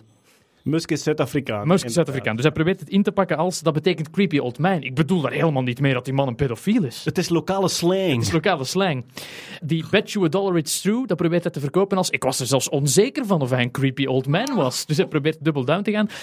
Dat is een beetje pijnlijk dat net tijdens dat proces dan uitkomt dat hij 50.000 dollar betaald heeft aan Ja. een of andere creepy, frauduleuze privédetectieve uit Groot-Brittannië. Met een strafblad. met een strafblad die hem gemaild had van, ah ja, als je dirt wilt over Vernon Unsworth, I'm your man.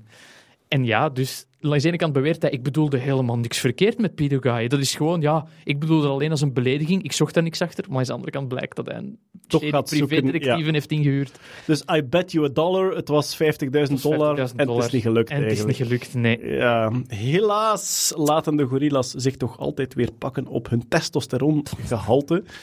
En wat testosteron betreft hebben we natuurlijk onze maandelijkse nominatie voor Mr. McAfee. Ja.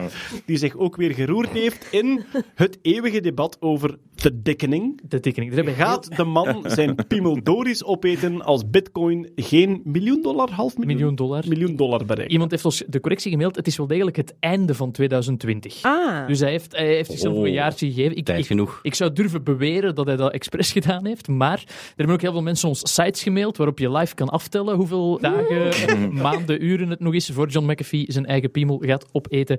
En ja, de man heeft dus nog, eh, ik denk dat de bitcoin nu op 7000 dollar staat of zo, dus het heeft nog wel een, een, een weg te gaan. Maar hij houdt het nog altijd vol dat hij het gaat doen of gaat laten doen. Eh, hij wil het ook misschien outsourcen. Hij wou het de- uitbesteden, ja. Ja, Ja. de website heet trouwens dickline.info. Ja. En dickline in de zin dat ze een grafiek, eigenlijk de lijn die dat de bitcoin moet halen tegen de target van McAfee, afspiegelen tegenover de effectieve Ah, koers. En- ze en gaan zit eronder- van, van een lineaire stijging, Ja. Dus geen exponentiële. Hij kan zich altijd Hij verdedigen kan zich altijd verdedigen dat dat juist in december 2020 van 3 dollar naar een miljoen gaat schieten. Ja, maar- oké. En zo begin 2018, toen dat zo bitcoin heel hard... eh, aan het hype- dan was die wel boven de dickline. Ja. Boven de dicklijn. Maar Ja. we, we hebben nog 15 maanden, is het dan Zoiets, waarschijnlijk? ja. Oké, 15 maanden. Dickline.info, eh, alsjeblieft, tip dat niet verkeerd, hè, mensen. We zullen het linken op maand over. Zet, zet uw Ja. safe search aan. Ja. Oké, daarmee is het Musk-nieuws en de andere gorillas afgesloten. Eh, goh, we gaan nu toch weer naar bepaalde gorillas, want ik weet niet welke van onze luisteraars de prachtige documentaire The King of Kong gezien. Ah, The King of Kong gaat hem over het spel Donkey Kong. Er waren in de jaren 80 eh, zeer fel bestreden internationale competities tussen spelers van Pac-Man, Donkey Kong enzovoort. op arcadekasten. Ja, ja, dus, dus eh, echte in, in arcade Luna Park. Ja. En dus van hoe ver geraak je, hoe snel kan je spelen enzovoort. En vooral wat betreft Donkey Kong waren er dan twee personages. Wacht hoor, help mij. Billy Mitchell. Steve Weeb. Steve Weeb. Steve Weeb was de sympathieke. En Ja, de andere... huisvader.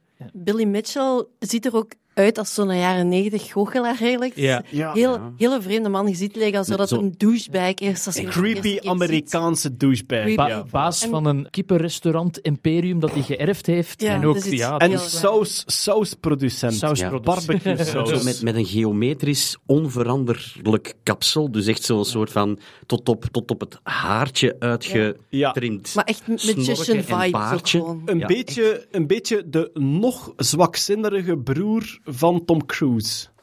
ja. Ja, Daar ja, komt het wel. bij in de Gesmolten. buurt. Ja. En dus, Versus Steve Weep, wat zo een wiskunde nerd was, die zo'n arcadekast had staan in zijn garage. very likable. Very. Zeer sympathiek, down to earth enzovoort. Ja. Dus die documentaire, natuurlijk, het is een documentaire, er wordt een beetje gemanipuleerd, maar ook in al hun communicatie achteraf blijkt, Billy is de eikel.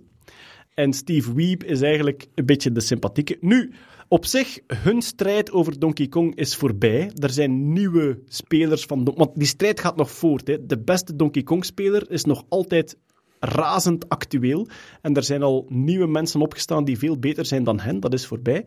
Maar het Guinness Book of Records wou de records van Billy... Billy Mitchell is het, hè? Ja, want het ging eigenlijk, het record gaat over wie als eerste de 1 miljoen punten heeft, heeft overstegen. Ja. En dat was Billy Mitchell inderdaad. En Steve Weep heeft eigenlijk altijd gezegd dat hij degene was, want hij had een, een tape ingestuurd naar Twin Galaxies, een soort dochterbedrijfje van Guinness Records. Officiële videogame. eh, Officieel inderdaad. En ehm, hij had een tape ingestuurd en Billy Mitchell had gezegd, nee, nee, dat klopt helemaal niet. De tape, dat, dat, dat, dat, dat pakt helemaal niet. Je gaat dat niet opnemen in uw records. Mijn record blijft staan. En Steve Weep dacht, oké, ja, dan ga ik het voor een live publiek doen. En daar heeft hij het ook gedaan. Heeft hij ook de miljoen volgens mij overschreden. En dan zei Billy Mitchell, nee, nee, nee, maar eh, ik heb hier een tape gemaakt waar ik ook over het miljoen ga. En dat was zo'n heel rare low-quality tape. En Twin Galaxies Met glitches in ook. Ja. Met glitches in. Ja. Ze hebben dat toen toch aangenomen als record. En daar is nu inderdaad debat over. Ja. Ja. Maar dus... eh, Of debat, ze hebben terug afgenomen, effectief. Ze, ze, hebben hem, ze hebben hem geschrapt uit het hebben hem Guinness Book. geschrapt. Ja. En hij spant een proces aan heeft- omdat hij nee, in het nog boek niet. Hij heeft Ah, nu eh, een document van 156 pagina's doorgestuurd naar Guinness met uitleg over hoe hij dat toch allemaal heeft gedaan. En gezegd, Ja. en als je het nu niet terugzet, dan span ik een proces. Ja. Er wordt hem beticht van gevoefeld te hebben door het spel te emuleren. Ja. In, een, in een virtuele console te spelen eigenlijk, waar je kan pauze zetten, waar je kan En terugspoelen. dat is niet meer te kan- achterhalen, eigenlijk, Ja, of er is fout. Maar dat is, daar gaat het eigenlijk om. Je moet dat op de originele machine gespeeld Ja. hebben voor een geldig record. En gedurende al die jaren is dat wel meer geweest dat er hier wat bedrog aan, aan het Mhm. licht kwam en dat, Ja. die, dat er daar zijn record sneuvelde. En dat ging, dat ging altijd een beetje op en neer, kat en muisspel. Maar het is eigenlijk maar sinds kort dat die tapes, nu dat die gedigitaliseerd zijn, of dat die digitaal op YouTube of weet ik veel waar staan, dat je dat frame per frame kunt bekijken. En dat is echt nog maar een paar jaar geleden dat iemand gekeken heeft, frame per frame, van kijk, wacht eens, die level, die laat anders. Eerst komen die balkjes, dan komen die trapjes. Dat Dat is is, juist. niet zoals op de originele machine. Dat is wat een emulator doet. En dus het is nog echt niet zo'n oud nieuws dat er opnieuw een record gesneuveld is. En ik denk dat het opnieuw van Billy Mitchell was. Maar dat is, dat is zot hoe, hoe business dat dat eigenlijk geworden is om die records in de oog te houden. In die En- documentaire wordt dat inderdaad heel duidelijk. Ik zou het ook iedereen aanraden die hem nog niet heeft gezien, The King of Kong, inderdaad, om eens, om eens te gaan kijken, want dat is maf hoe, Ja. Hoe agressief en hoe competitief dat eigenlijk aan toe gaat. Ja. Ik vind die documentaire heerlijk. Omdat hoe, vandaag de dag hebben we e-sports. In die tijd, e-sports was zodanig klein en niche. Dat waren echt de freaks die ermee bezig waren. En je hebt die een strijd tussen die twee. Maar vooral psychologisch. Hoe dat, de psychologie van die Billy Mitchell tegenover de psychologie van die Steve Weeb. Hoe, hoe dat je die tegenover elkaar zet in die documentaire. Het is om van te smullen. Dus ik, weet, ik weet eigenlijk niet hoe, hoe oud die, docu- die documentaire is van 2007. Ik denk eigenlijk niet dat dat teruggaat tot, tot per se de jaren 80. Ik denk dat dat van iets daarna is. Nee, nee, absoluut niet. In, in de jaren tachtig was Billy Mitchell de kampioen, ik denk, van Pac-Man. En toen heeft hij daarna onmiddellijk ook Donkey Kong geclaimd. Ja, maar dus het moment dat de documentaire gemaakt wordt, zijn eigenlijk... Eigenlijk is het spel Donkey Kong dan al een soort ja, archaïs iets. Maar die strijd om de beste te zijn in Donkey Kong, tot op de dag van vandaag zijn er mensen die trainen en wakker liggen om de beste ter wereld te zijn in Donkey Kong. Ik lees hier dat Billy Mitchell sinds 2004 de high score voor Donkey Kong had gehad. Ja, Er voilà. is dit jaar ook een record gesneuveld, wat je ook vaak ziet, speedruns van games. De eerste level van Quake heeft 17 jaar op, ik, ik zeg maar iets, 9 seconden en zoveel honderdste gestaan. En net dit jaar is er iemand in geslaagd om er 1 honderdste onder te gaan. en dat is van een perfectie van, die heeft heeft het opgemeten. Hij heeft meer dan 700.000 keer die level gespeeld Damn! om tot My dat te komen. God. Jeroen? Dat is de 100 Dedication. meter lopen. Allee, dat is... Ja. Waar jij gewoon met je klak aan het smijten toen jij zei 9 seconden? Het is, echt belachelijk, het is belachelijk weinig. De eerste level van Quake. Want eh, ja, je kunt, in veel van die spelletjes kun je snelheid halen door bepaalde schuine oppervlakken te gebruiken. En heb je eigenlijk een oneindige versnelling. Omdat het, het, het, ja, de fysica die in dat spel geprogrammeerd zit, is heel simpel. Dus het gaat over die trucken misbruiken om op bepaalde schuine oppervlakken zo'n snelheid te halen. Vergeet op monsters schieten en zo. Hè. Tenzij dat je toevallig op een monster schiet, dat dat ontploft en dat je met die schokgolf meer snelheid kunt halen. Het zijn echt, het is waanzinnig. Ja. Maar dat is dus, allee, mensen vragen zich soms af: stel je voor dat de hele economie geautomatiseerd is en dat mensen heel lang leven, wat gaan we in godsnaam doen? Dat dus. Daar komt het eigenlijk op neer. Oké, ik denk dat het tijd is voor ja, een van onze meer recente, maar toch favoriete rubrieken, namelijk Jeroens dieren- en stoelgangfeestje. Ah, feestjes. Welk nieuws, is er, welk nieuws is er deze maand weer gekomen uit ofwel de onderste regionen van de mens, ofwel de bizarre dierennieuwtjes? Ik denk de belangrijkste is toch wel dat er bewezen is, empirisch, dat je geen functioneel mes kan maken door het bevriezen van je eigen kak. Jeroen.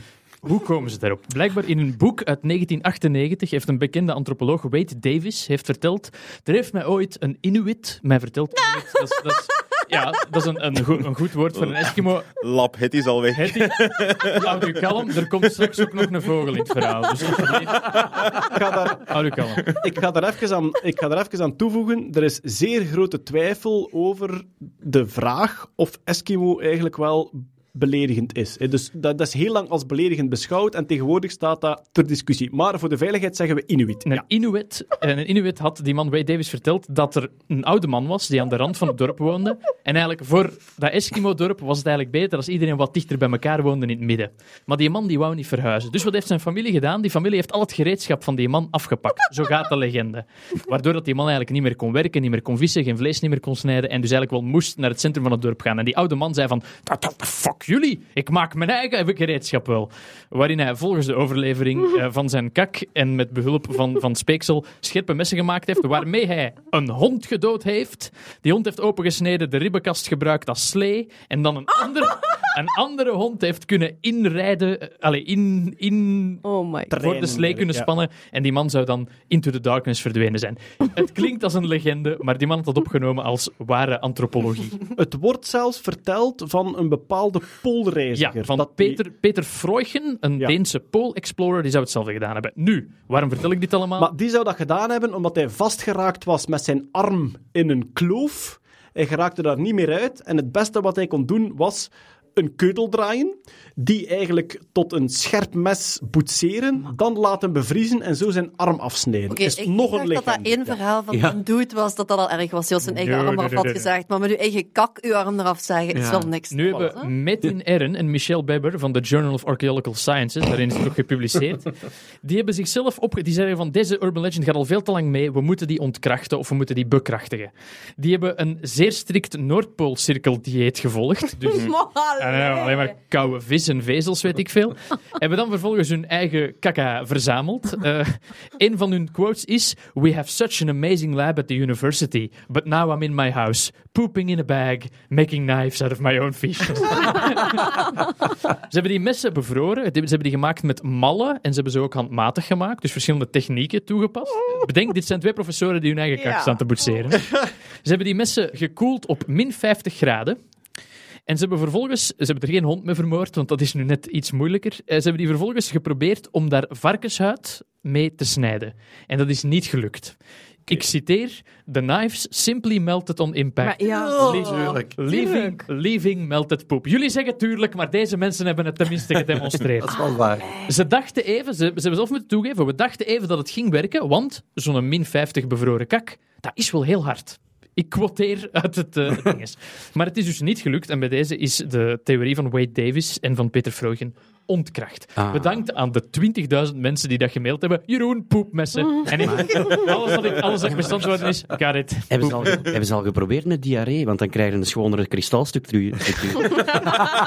Ik weet niet of dat je van... This ain't over, Bart van Peer. Ain't over.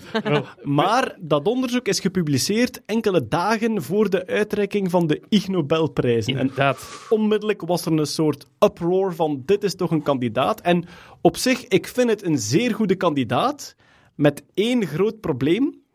Kandidaten die te bekend zijn en te vaak genoemd worden als kandidaat, winnen zelden een Ig Nobelprijs, omdat het een verrassing zijn. Slachtoffer van het eigen succes al een beetje. Nu, dat gezegd zijnde, de Ig Nobelprijzen zijn uitgereikt. Dus Ig Nobelprijzen zijn prijzen over degelijk wetenschappelijk onderzoek dat u eerst aan het lachen brengt en dan aan het denken zet. Vroeger dachten de mensen Ig Nobelprijzen zijn voor slecht onderzoek. Dat is niet zo. Daar zit zeer goed onderzoek tussen, als het maar heel onnozel klinkt in het begin. Ze zijn weer uitgereikt. Heeft iemand gevolgd? Ik Was- heb het gevolgd. De Waarom Kakkenwombat eh, Vierkant heeft een Ig Nobelprijs gewonnen. Inderdaad, Jeroen. Hier eerst gehoord in de podcast en nu is het, ze zijn gelauwerd. Dat is dan toch eigenlijk ook een beetje proficiat Jeroen, hè? Eigenlijk een be- en ik bedoel, die, man- die mannen waren niet geraakt waar dat ze waren zonder mij. Dat denk ik ook niet. Andere Ig Nobelprijzen die mij zijn bijgebleven, er had een team onderzocht welk geld er het gemakkelijkst was om ziektes mee te verspreiden. Dus welk geld dat het vuilst was eigenlijk. En blijkbaar in, nu moet ik even kijken, ik denk Oekraïne. Roemeense lui. Roemeense lui, dat is een bepaald polymeergeld, of die gebruiken een speciale stof in hun geld waar dat gemakkelijker bacteriën in blijven plakken. Allee. En Maar dat vind ik een heel mooi voorbeeld van hun centrale lijn. Zijn de research that makes you laugh at first and Ja. think secondly of zoiets. Ja. Er, er zat ook wat zwakker dingen tussen, want er hadden mensen onderzocht dat pizza eten bepaalde ziektes, ik wil zeggen baarmoederhalskanker, voorkwam. Maar dat was al heel raar, want het kan ook gewoon zijn dat een mediterraans dieet daar beter voor is. Allee, het kwam er Het eigenlijk was, een, het was een Italiaan en hij had ontdekt dat pizza eten gezond was, maar enkel als je het in Italië deed. Ja, dus... Eh, ja, voilà. ik, ik noem enkele van mijn andere favorieten. De uitvindster van de kliktraining. Ik weet niet of je die kent. Kliktraining is, je kan honden trainen met een klikker. Het eerste wat je moet doen is, je moet dat klikgeluid, dus gewoon een, ja, zo een apparaatje dat een klikgeluid maakt, je moet dat klikgeluid positief conditioneren. Dus Ja. je moet ze telkens een beloning geven, iets lekker als je klikt. En daarna kunnen ze belonen met die klikker, omdat dat gelinkt is aan hun brein. Ik doe dat thuis met Poncho en mijn computermuis. Als ik, als ik heel veel rondsurf, dan krijg je een snoepje. En jij wordt zelf ook positief bekrachtigd. Absoluut. Nee, maar- Ik, ik krijg ook een snoepje. Nu, wat heeft de ontdekster van de kliktraining ontdekt? Dat je naast honden ook menselijke chirurgen beter kunt doen presteren met kliktraining. Ja. Dus je kunt klikken als een chirurg iets goed doet en die wordt daar effectief Allee. beter van. Ja, voilà. Met een controlegroep en alles had het geprobeerd. Het was wel echt waar. Ja, voilà. Verder is er ontdekt in de Ig Nobelprijzen dat dode, gemagnetiseerde kakkerlakken zich anders gedragen dan levende, gemagnetiseerde kakkerlakken. Tja. Ik denk sowieso een onderzoek dat een prijs waardig Als is. de apocalyps komt en je moet een makeshift kompas maken. De dode roept niet, zeg, oh, maar is van die magneet. Wat denk ik een keer in de lucht te doen? Hij alsjeblieft eens eh. Er is ook een onderzoek gedaan naar het verschil in temperatuur tussen de linker en de rechter testikel bij Franse postbodes. De rechter hangt lager, maar wordt warmer. En wat blijkt? Er is een temperatuurverschil, behalve als je een broek aan hebt. Maar hoe specifiek is het onderzoek? Het moeten al postbodes zijn en waarom Franse? En wel, om eerlijk te zijn, het was gewoon een onderzoek naar verschil in testikeltemperatuur, omdat het te maken heeft met vruchtbaarheid ook. Dat is nuttig, hè? En zijn een testgroep die hij gevonden heeft en die hij kon gebruiken, waren toevallig Franse postbodes die dat als deel blijkbaar van hun route wilden doen. Maar zijn onderzoek... Wat is dat? Was dat is dat, was dat, dat postbode in onze voortuin in zijn broek te vriezen? dus, dus echt met metertjes met temperatuursensoren op de die- linker en de rechterkloot. Zo Zowel klemmetjes erop zo. Ik kijk ook geweldig uit. Allee, ik hoop dat er beelden zijn van het moment dat die zonder broek de post gingen bedelen. Maar dat weet ik niet. Maar zijn onderzoek was naar eigenlijk anticonceptie van de man door verwarmde onderbroeken. omdat zaadcellen sterven bij een bepaalde temperatuur. En dus zijn idee was, misschien kunnen we door verwarmde onderbroeken zeer neveneffectenvrije anticonceptie maken voor de man. Was zijn idee. Wat hebben we nog? Er was een Iraanse ingenieur die een patent neergelegd had in de Verenigde Staten voor een volautomatische pampervervangmachine. Je legt uw baby in het apparaat, je doet het deksel dicht en het komt, er, het komt er een minuut later uit met een verse pamper en getalkte billetjes. Dat kan niet. Ja, hij, hij heeft het gepatenteerd. Het is, Heel kleine Iranier in een doos. het is gelukkig nog niet gebouwd.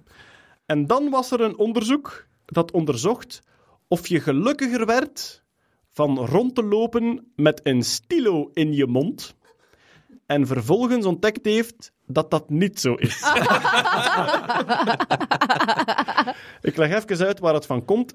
De vraag was psychologische feedback. Dus de vraag is, als je glimlacht, voelt je u dan blijer? Ah, ja. Dus de vraag is, dus als je blij bent, glimlacht maar misschien is er ook een omgekeerde feedback. Als je vaak glimlacht, ga je meer gelukshormonen aanmaken. En die onderzoeker had gezien, als je een balpen in je mond stopt, dan trekt je je mond in een glimlach. En voor hem was dat een soort baseline-studie van geforceerd een glimlach op een manier dat mensen niet weten waarom, worden ze daar blijer van. En wat heeft hij ontdekt? Nee. De, glim- de glimlach puur als mondvorm dan. Ja, voilà. Je, wordt niet blijer van een pen in je mond te houden. Dat is de synopsis van die nieuwe Joker-film ook. Ja. Eh, Ja. Verschrikkelijk saai film. Is dat er nog Nee, nee, nee, Ah, nee, nee, want het schijnt heel goed te zijn. Ik weet het niet. Ik wil- laat ons er geen controversie over maken. Fandom is de blinde vlek van deze podcast. Maar, los van deze uitweiding, zaten we nog steeds in Ah, Jeroens ja. dieren- en stoelgangfeestje. Ah, ja. En dan mogen we niet vergeten dat er de voorbije maand een vogel gearresteerd is Ja, ja, ja. in Utrecht. Fans herinneren zich misschien nog de Papagayo de Trafico. uit, Papagayo de Trafico. uit, eh, wat was het, Sao Paulo of dinges, die gearresteerd was wegens, eh, de- omdat hij een eh, drugsmokkelaars waarschuwde als de politie er kwam. Dit is een raarder verhaal. Dit is een dwergpapegaai die is opgepakt met zijn eigenaar voor winkeldiefstal. De verdachte had zijn vogel meegenomen en die zat op zijn schouder toen hij werd aangehouden door de politie. En ja, dan, dan kun je niet anders dan beide entiteiten inrekenen blijkbaar. Medeplichtig. Er, er was geen vogelkooi waar het dier in kon, dus daarom hebben de agenten hem in een cel gezet.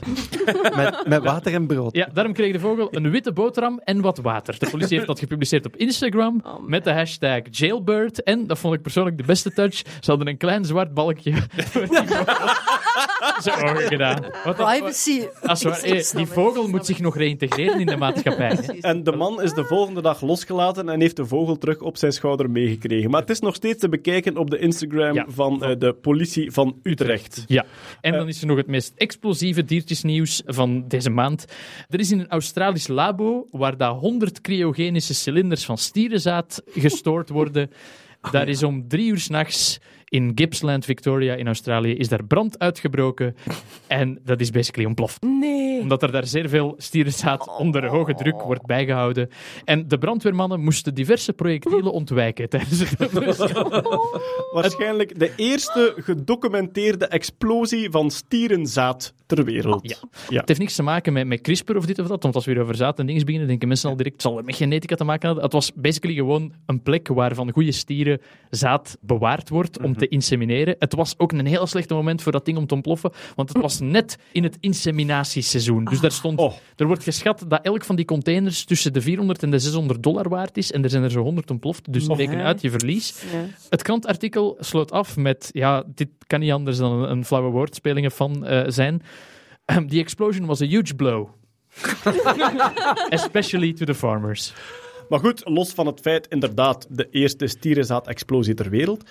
In de fokkerij, zowel van paarden als van koeien. Enfin, laat het mij als volgt poneren. Koeien poepen niet meer tegenwoordig. Bijna alle Ja, dat wordt voor koeienbevruchtingen... hen Ja. gearrangeerd, ja. Bijna alle koeienbevruchtingen zijn kunstmatig. Er wordt, er wordt niet meer geneukt in de koeienwereld. Wat ik het meest bizarre vind, dat is een job, hè. Dat Koeienmasturbator. Ja, Za- ja, stierenmasturbator, ja. ik, ja, dat er straks er verteld een over, over televisiemaker. Allee, ik bedoel, Ik heb ik nog nooit ik verteld. moet zeggen- Het, het gaat over andere dieren, maar ik had ooit mijn, mijn eerste lief ooit, die deed dan paardendressage. En dus dat is rondhuppelen met een paard binnen in een manege en naar nummertjes lopen. En redelijk saai om naar te kijken. Maar Dansen, hey, hè? je bent jong en je zegt van, oh my, fantastisch. En op een bepaald moment werd die gestopt tijdens het dresseren en kwam er een man, en ik ga het beeld nooit vergeten, dat is mijn lief, met de, de- de eerste vrouw in mijn leven die ik graag zie, sorry mama, maar ik bedoel op die manier.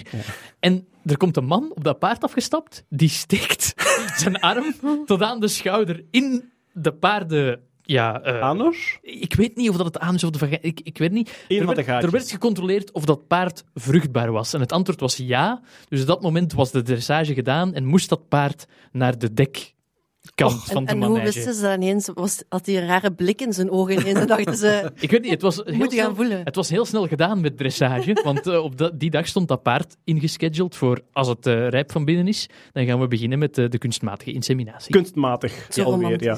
Maar goed, eh, nee, Peter, laat ons eerlijk zijn. Jij hebt ooit wel bijen gemasturbeerd. Ah, dat is wel waar. Ja, Ah ja, voilà. Dus ja. dar- darren gekieteld tot ze Maar dat was- explodeerden. ja, maar dat was niet mijn job. Hè. Nee, het was Ah, dat was Not making it any better. recreatief. puur recreatief. recreatief. Nee, educatief. Excuseer. Maar dus, ja, voor, voor mensen die het niet kennen, je kunt het opzoeken op Google. Ook bijen worden kunstmatig geïnsemineerd. Dus darren worden vastgenomen, worden gekieteld aan de achterkant tot ze ontploffen. Nee, je moet ze een beetje nijpen. Een beetje nijpen, ja. Maar een dar, een mannelijke bij, ontploft als ze klaarkomt en sterft. Ja. En dan moet je het Oh. zaad met een pipetje eruit halen. Ja. En daarna wordt de koningin ondersteboven in een houder geplaatst. Met En, twee en, in ijzeren... slaap, en in slaap gedaan. In en slaap, dan, ja? Ja, ja, Ah, ja. ja, ja. Met twee ijzeren pinnetjes wordt de bijenvagijn opengetrokken.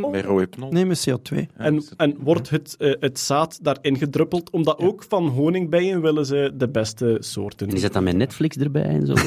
Nee, maar kunstmatige inseminatie van bijen, het zijn vreselijke filmpjes, Ja. maar op een manier ook zeer intrigerend. Een maat van mij had als vakantiejob vissen van de ene bokaal naar de andere verhuizen, maar onderweg de vis skittelen op een speciaal plekje en de speciale vissenzaadjes opvangen. Allee zeg, Ja, toffe job. met zijn handen toch? Ja, Ja, betaalde, betaalde beter dan begrafenisondernemer. Want we hadden daar toen mee zitten lachen van wat is de best betaalde vakantiejob? En die had toch wel een heel goed betaalde vakantiejob. Vissenmasturbator. Vissen, ja. Oké. Vissen ja. trekken. ja. Oké, de geur klopt al.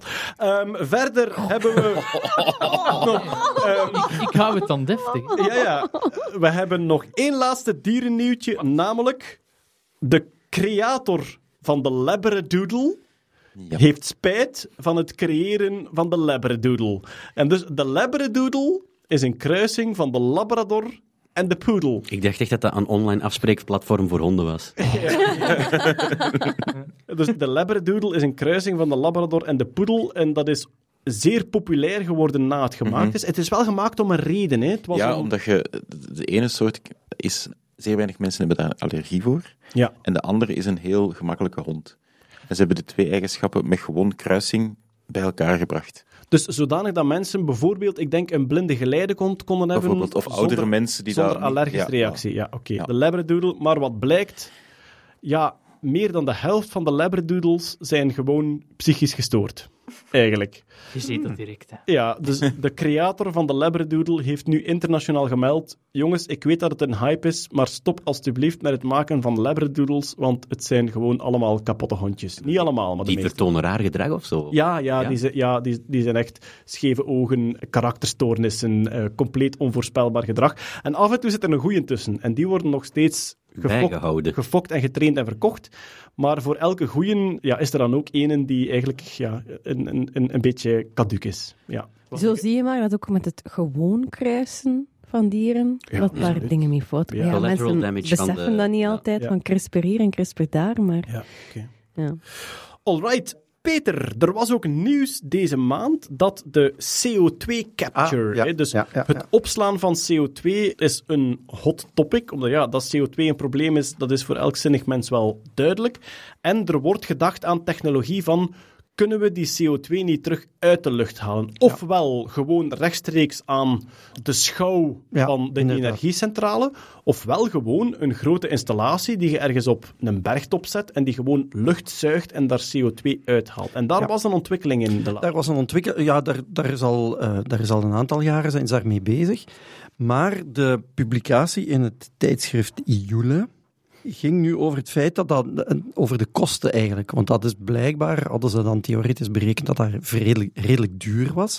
Even voor de duidelijkheid, wat ze eigenlijk doen is een hele hoop ventilatoren ergens bouwen, die ehm, pakken de lucht mee. Die lucht stroomt over, ofwel is het natriumhydroxide of kaliumhydroxide, dat hangt er zo'n beetje vanaf. En door een aantal processen wordt eigenlijk die CO2 omgezet in calciumcarbonaat, in kalk eigenlijk. Zoals schelpjes. Ja, zoals schelpjes. En als je dat calciumcarbonaat dan in de oven steekt, dan komt die CO2 terug vrij. Die kun je dan terug capteren, die kun je opslaan. Ja. Nu zijn er verschillende pistes voor. Eentje daarvan is dat ze die CO2 dan willen injecteren in de bodem. Maar daar is heel veel controverse rond. Er zijn een aantal, er is ook uh, een groep wetenschappers in Nederland die daar heel erg tegen zijn, omdat ze daar de effecten niet van kennen, want dat zou bijvoorbeeld aardbevingen kunnen veroorzaken. Als je Kan er enorm veel dingen... En het kan terug ontsnappen ook. En het kan ook terug ontsnappen, ja. Een andere piste is dat ze er dan methaan mee gaan maken. En dat heet dan de Sabatier-reactie. Dus, als je van- CO2 Van CO2 naar CH4, maar dan moet je toch... ja, maar dan moet je waterstof. Dus wat gaan ze dan doen? Dan gaat je eerst elektrolyse van water doen. Mhm. En dan krijg je dus toevoegen. O2 waterstof en H2, en, en zuurstof. En die in H2 die gaat je dan bij 300 of 400 graden Celsius in contact brengen met CO2. En dan krijg je methaan. Oké. En dan heb je brandstof. Dus dat is nu een piste. Maar het gaat hem eerst al om een fabriek die gewoon die CO2 uit de lucht kan halen. Gewoon Ja. lucht binnenzuigen, CO2 Ja, uit. ja, en daar de CO2 uitfilteren. Daar komt het eigenlijk op neer. Er was theoretisch berekend dat dat ongeveer 600 dollar per ton CO2 zou kosten. En nu is er in 2015 een fysicus van Harvard, David Keat, die heeft het bedrijf Carbon Energy opgericht. En dat dus exact dat wil gaan doen. Mhm. En die hebben dus een project opgezet in Canada. En dat heeft nu een aantal jaren gedraaid. En nu hebben die mannen een berekening gemaakt en die zeggen van ja, je kost ligt toch veel lager. Dat komt maar tussen de 94 en de 230 dollar per ton. Wat dus dat is heel positief ja. nieuws, want dat zou betekenen dat je kost, eh, dat, dat dat wel een interessante methodiek zou zijn. Zeker als je dan daar brandstoffen mee kunt maken. Want dan krijg je dus circulaire economie. Hè? Dan, dan Ja. je haalt je CO2 eruit, je maakt daar terug brandstof mee, dat produceert terug CO2 en eigenlijk wordt dat een nuloperatie. Maar, Maar- dan moet je energie toevoegen. Daar moet je energie voor toevoegen. En een van die dingen, dat vond ik dan wel grappig, een van de methoden om die energie te produceren was met gascentrales. Ik denk, mm, ja, dat is dan toch wel niet zo echt slim. De ene hand was de andere. Maar, maar wat ze eigenlijk willen doen, is het vooral met zonne-energie doen.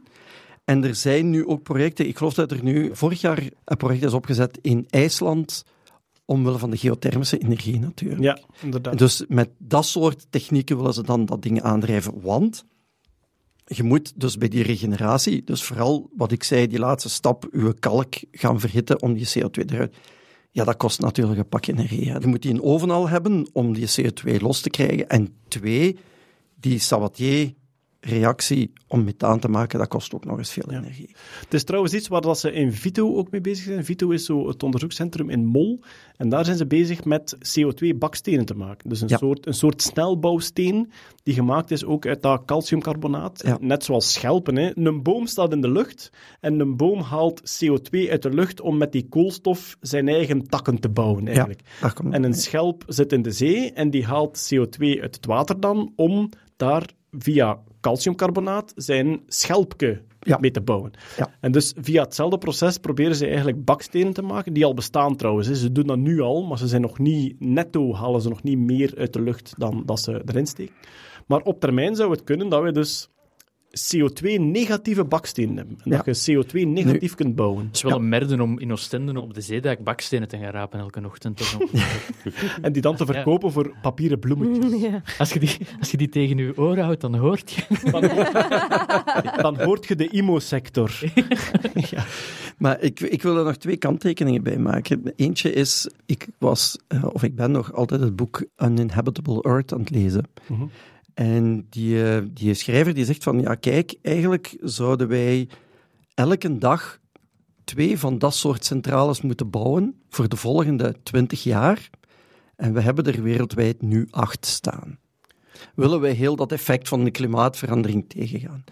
En dat is één, dat is gewoon een, een side note. Maar het tweede is, ik kan mij ook niet echt van de indruk ontdoen dat er misschien toch wel een publication bias is. Want degenen die dat artikel hebben gepubliceerd zijn de mensen van Carbon Energy zelf.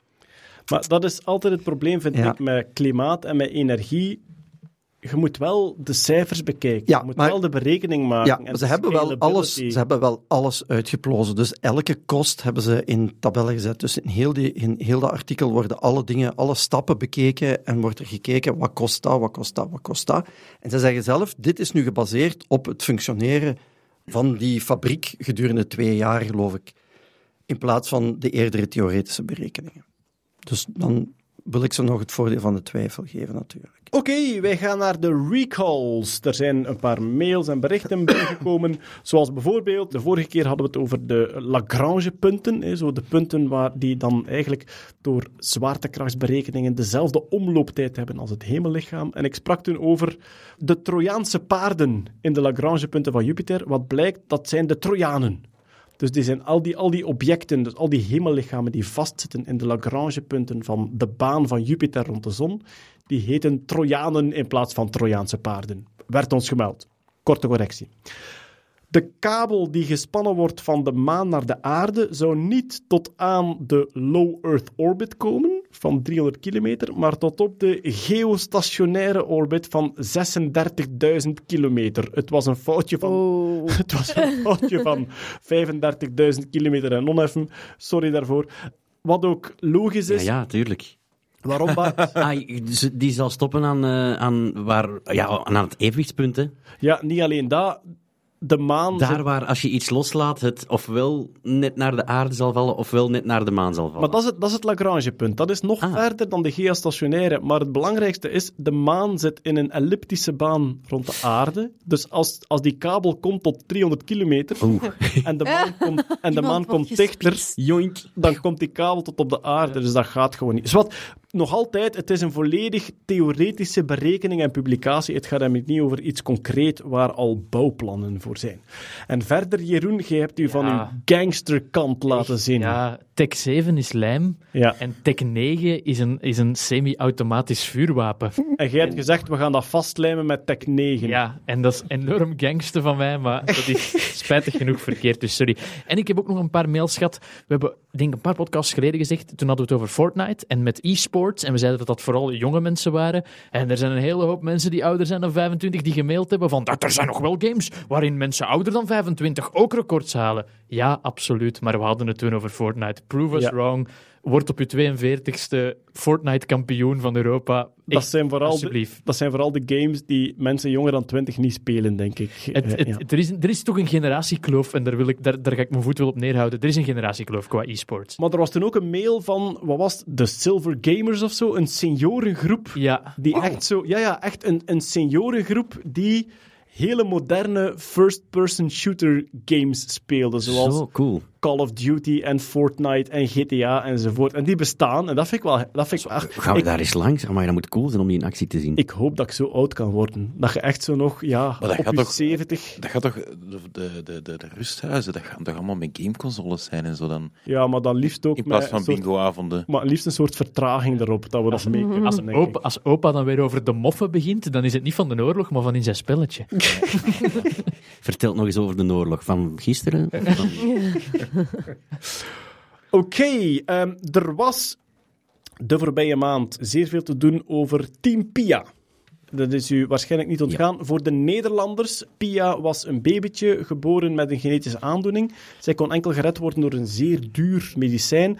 En er is toen, en ik moet eerlijk zeggen, kanttekeningen daar gelaten, een hartverwarmende publieke reactie gekomen. Zeer veel mensen hebben bijgelegd, want dat medicijn kostte, was het 1,9 miljoen euro? 1,9 miljoen euro ja, Voilà, voor dus- één spuitje. 1,9 miljoen euro voor één spuitje, maar dat spuitje had dan wel een effect op de rest van haar leven. Een grote reactie gekomen en allee, op een, in een soort mirakel zijn ze effectief tot 1,9 miljoen euro. Het was een sms-actie, hè. 2 euro per sms. Inderdaad. En het was overal. Hè. Iedereen sprak u erover aan, iedereen was ermee bezig. Je kunt nu trouwens nog altijd geld sms'en naar 0497. Eh, Is dat uw sms? -nummer? ja. Moet je dan geld, ah, is het woord geld sms'en? ja, daar ben ik eigenlijk niks Ja. mee. Ik heb dit niet. Dat gaat Sorry. uw plan. Sorry, het. Maar dus sowieso, Dat dat gebeurd is, ik vind dat geweldig, dat mensen daardoor aangesproken zijn, dat ze dat gedaan hebben enzovoort. En vallen daar kanttekeningen bij te plaatsen? Zeer zeker, maar voor mij zijn die allemaal ondergeschikt aan het feit dat we het wel gedaan hebben. Dat gezegd zijnde, kanttekening. We hebben hier te maken met een bedrag van 1,9 miljoen euro. En dat bedrag is bepaald door de farmaceutische industrie. En daar is onmiddellijk reactie op gekomen als zijnde... Wacht hoor, wat gebeurt er hier? Wij als bevolking mobiliseren ons. Wij gaan dat gaan doen. Wie heeft dat bedrag bepaald en van waar komt dat? En ja, daar zit toch een schijn van het kapitalistisch cynisme van die farmaceutische bedrijven in. Van wij berekenen gewoon wat de mogelijke winst is op levenstermijnverlenging die we daarvoor kunnen vragen. Mhm. Ja, ik heb mij ook nog een sms toen van wat vind jij hiervan? Ik heb zelf daar vier of vijf uur research naar gedaan, omdat ik echt wilde, als ik geld geef, wil ik dat wel overwogen doen. En daar is inderdaad heel veel gepasseerd. Maar een van de dingen dat ik u toen ook zei, van dit gesprek over de kostprijs van die nieuwe generatie medicijnen, dan moeten we echt durven aangaan op een, op een veel hoger niveau, op een Europees niveau. En ik mis in heel dat debat eigenlijk een keer een farmaceutische firma die eerlijk en oprecht toegeeft van kijk, dit is hoe wij de prijs bepalen. Ja, daar zit een kapitalistische poot in, maar duidt dat aan de mensen? En, en dat heb ik tot nu toe nog altijd niet gezien en dat mis ik eigenlijk heel hard. Het was ook een paar jaar terug, ik denk dat het niet zo lang geleden was, was er dat nieuw... Was het een immunotherapie die zeer jong een bepaalde bloedkanker kon genezen? Ja. En toen hebben ze vrij letterlijk gezegd, onze berekening gaat over het aantal gewonnen levensjaren, de economische waarde en de lening die zo een jong persoon kan afbetalen op de rest van zijn leven. Ja, maar we gaan, we gaan dat veel meer tegenkomen nu met al die nieuwe medicijnen, want dat zijn allemaal veel persoonlijkere en veel specifiekere medicijnen voor een veel kleinere doelgroep, die dan uiteraard ook, ook veel meer moeten opbrengen voor die firma. En zij berekenen het inderdaad, ze hebben het afgezet tegenover het geneesmiddel dat op dit moment voor die ziekte voorhanden is. Dat is Spinraza.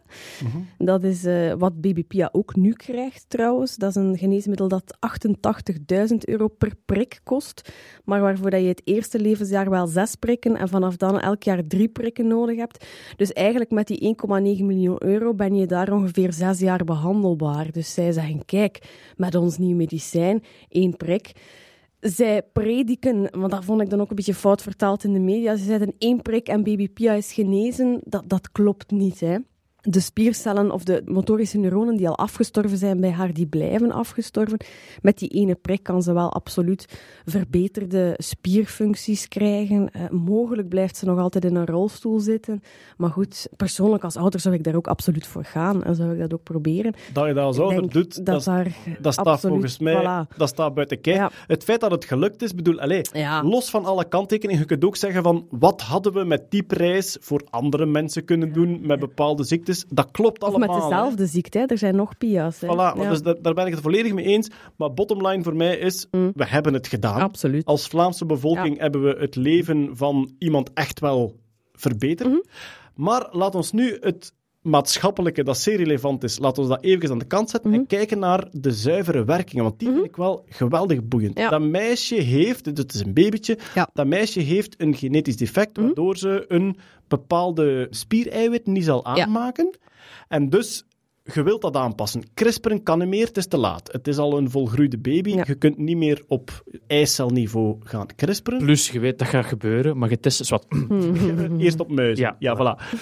Maar wat gebeurt er dan? Hoe kun je een kind dat een eiwit mist, toch genetisch voorzien van dat eiwit? Ja, dus dus spinale musculaire atrofie, eventjes voor de volledigheid. Zij heeft een effect in het SMN1-gen. Dat is het Survival Motor Neuron 1 gene, dus echt zeer belangrijk voor overleving. En zonder kan je ook niet overleven. Eh, mensen met type 1 die, die sterven ook voor hun tweede levensjaar. En dat was ook helaas het lot dat zij zou ondergaan, eh, mochten die behandelingen nu niet lukken of niet aanslaan. Maar dus inderdaad, je hebt dat SMN1-gen tekort. Wat gebeurt er met die nieuwe gentherapie? Ze verpakken eigenlijk dat gen in een virus. Ze brengen dat virus in het lichaam. Dat virus heeft een bepaald tropisme, heet dat dan. Dat herkent bepaalde organen en dat weet, oké, hier moet ik op gaan binden, hier moet ik mijn genetisch materiaal inbrengen. Dat is in dit geval dus in die, in die motorische neuronen. En daar levert zo'n virus eigenlijk zijn pakketje genetische informatie af. Want dat is wat virussen doen. Hè. Op die manier vermenigvuldigen zij zichzelf. Zij kunnen zichzelf niet vermenigvuldigen, ze kunnen dat alleen door een genetisch materiaal in te spuiten in de gastheercel.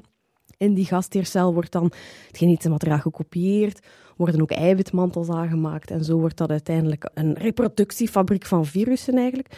Nu, al het ziekmakende van zo'n virus is eruit gehaald, maar ze hebben daar dan wel het, het SMN-gen ingestoken. En op die manier wordt dat eigenlijk een soort postbode die die genetische informatie, die dat juiste gen gaat afleveren in die cellen. Dus zoals HIV zich specifiek richt op witte bloedcellen, hebben ze hier dan een virus gezocht of gemaakt? Ja, dat is mij nog niet helemaal duidelijk, want de, de echte details geeft Novartis ook niet vrij. Dat is weer maar- geld waard ook. Ja. Inderdaad. Is, is het juist om te zeggen dat we, dat we hier hakken of gebruiken waar CRISPR normaal gezien tegen optreedt? Ja, ja, voor een stuk wel. Ja, Ja. inderdaad. Dus normaal gezien, als zo'n virus binnentreedt, in een bacterie dan, Ja. dat is een heel lang verhaal die je uitgebreid in mijn boek kan lezen, maar inderdaad, een bacterie heeft een afweersysteem tegen binnendringende virussen en dat is het CRISPR-systeem. Voilà. Maar dat heeft hier Ja. dus absoluut niks mee te maken, of met de gentherapie niks te maken. gewoon even je boek nog eens pluggen. Ja, voilà, merci. Vanaf eh, januari? te Februari. Februari. Als ze te het afkrijgen. ja, wel. Bon, ik ben dan door. Nee. Geen druk. Eh, wat wel eh, interessant is, jij sprak over het HIV-virus. Dat virus bouwt eigenlijk zijn genetische informatie in in ons DNA. Dat gebeurt hier niet. Ah, oké. Het blijft wel blijvend aanwezig in de cel, dus het blijft werkzaam, maar het wordt niet ingebouwd in, in het DNA. Het zweeft daar rond als een soort aparte entiteit eigenlijk. Dus de motorneuronen zeg ja? Dus de motor... motorische neuronen. De- motorische de, neuronen. neuronen die aansturen hoe onze spieren werken. Ja. Die missen een bepaald gen, een Ja. bepaald stuk DNA. Ja. Die virussen die targeten specifiek die motorische neuronen en die duwen hun DNA in de cel. Ja. Dat stukje DNA komt niet terecht in het DNA in de celkern, maar dat blijft rondzweven in Ja. die cel, waardoor de juiste eiwitten toch aangemaakt worden. En dat blijft daar voor de rest van haar leven dan? Ja, dat is toch wat de firma belooft. Dat is ook een van de kanttekeningen bij dat hele verhaal. Dat is een zeer jong geneesmiddel. We moeten echt nog afwachten wat dat op lange termijn zal doen. Maar de verwachtingen die zijn toch hoog gespannen. In eerste proeven, dat is ook nog maar op 37 patiënten getest, maar voor zo'n zeldzame ziekte is natuurlijk vrij groot, zijn die resultaten toch, toch veelbelovend. Oké. Ja, Sowieso hopen we dat alles fantastisch gaat absoluut. voor baby Pia. Wat hadden we nog staan? In Japan is er kunstmatig bloed gecreëerd. Voor mensen nu flashbacks krijgen naar de reeks True Blood, waar de vampieren plotseling kunstmatig bloed konden krijgen. Wat hebben ze gedaan? Ze hebben blijkbaar rode bloedcellen geoogst, die de zuurstof rondbrengen. Ze hebben daar bloedplaatjes aan toegevoegd, maar ze hebben dat ook nog eens behandeld met een kunstmatig polymeer, waardoor rode bloedcellen een soort coating krijgen, waardoor ze beter werken en langer houdbaar zijn. Swat, long story short, wat is het concrete resultaat? Een flesje kunstmatig bloed dat een jaar houdbaar is. Terwijl ik denk als je bloed geeft dat het na een paar weken eigenlijk al niet meer bruikbaar is. Een flesje kunstmatig bloed dat een jaar houdbaar is en dat aan alle bloedtypes toe te dienen valt. Dus heel de moeilijkheid van rhesusfactor enzovoort enzovoort is niet meer nodig. Stel dat het echt zou werken en massaal geproduceerd kan worden, dan zou een ziekenwagen dat flesje bloed kunnen bijhebben en gewoon toedienen aan gelijk welke patiënt, zonder dat ze eerst in het ziekenhuis moeten controleren wie het precies kan krijgen. Dus voilà, een, een Japanse ontwikkeling. Levensreddend. Eh, ja, als het allemaal werkt, is het Ja. een gigantische stap, denk ik, voor, ja, voor, zeker voor de traumachirurgie, hè, Ja. voor, eh, voor de mensen die zwaar gewond zijn. En dan wil ik nog afsluiten met iets wat op Twitter rondgegaan is en wat ik als concept eigenlijk geniaal vond: de lekenglossie. Het gaat hem hier over Lisa van der Aert, een doctoraatstudent in microbiologie in Leiden. En die heeft haar doctoraatstudie voorgesteld, zoals je doet. Hè. Je dient dat in en dan moet je dat gaan verdedigen.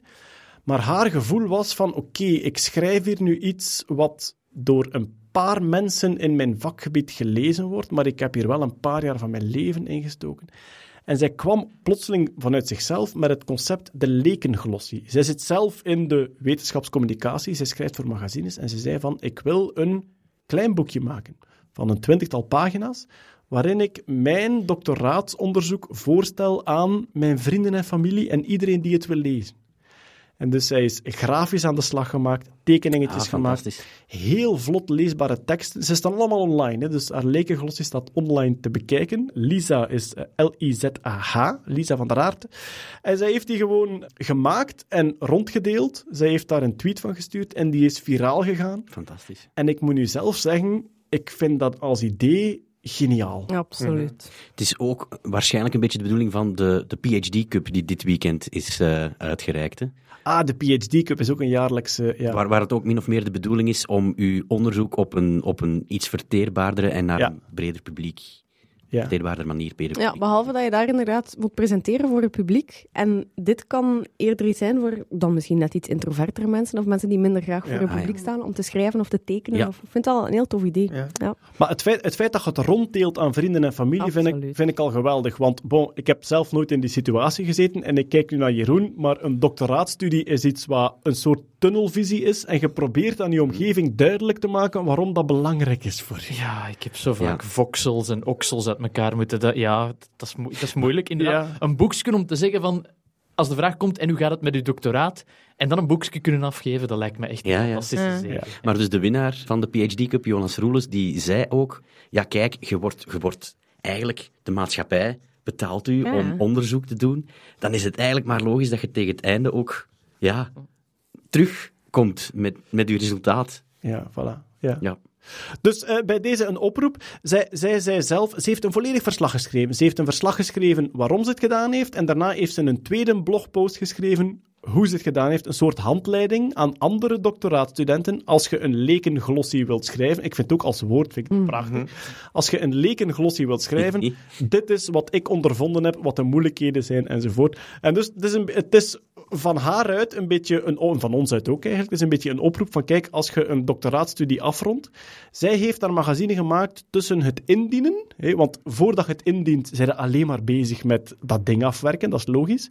Maar daarna heb je nog je verdediging. En zij heeft het gemaakt tussen het indienen en de verdediging, waardoor dat de mensen op haar verdediging ook gewoon een boekje meekregen. De vrienden en familie daar. En hij staat nu gratis online voor iedereen om te bekijken. Het lijkt mij fantastisch dat je in, in de toekomst misschien in de bibliotheek een paar leken glossies naast elkaar Dat dat bij de kapper ligt. Oh, ja, stel je voor, de nerdkapper met leken glossies. Oh, dat is dus iets anders dan zo autosport, voetbal en de P-magazine dat je zo op Ja. Dat, dat, dat zegt veel over uw kapper, welke tijdschriften die voor u voorselecteert. Of over u. Dus wat, Ja. wat een, een filosofische beschouwing. Als ze mijn haar nat maken bij de kapper en achter, achterover die, dan zie ik er inderdaad uit als iemand... Zwart, zwart. Als een Johnny, hè, kan het niet anders zeggen. Als een Johnny, ja. Toon mij welke tijdschriften in je wachtzaal liggen en, je, en ik zeg je wie je bent.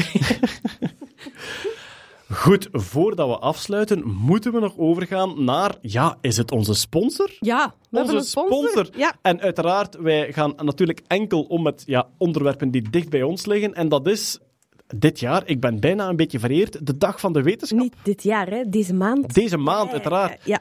Deze Dag van de wetenschap, ja. De Dag van de Wetenschap is een jaarlijks terugkerende nationale dag, of, ah, nationaal in Vlaanderen. Hè, voor de Nederlanders zeg je dat erbij.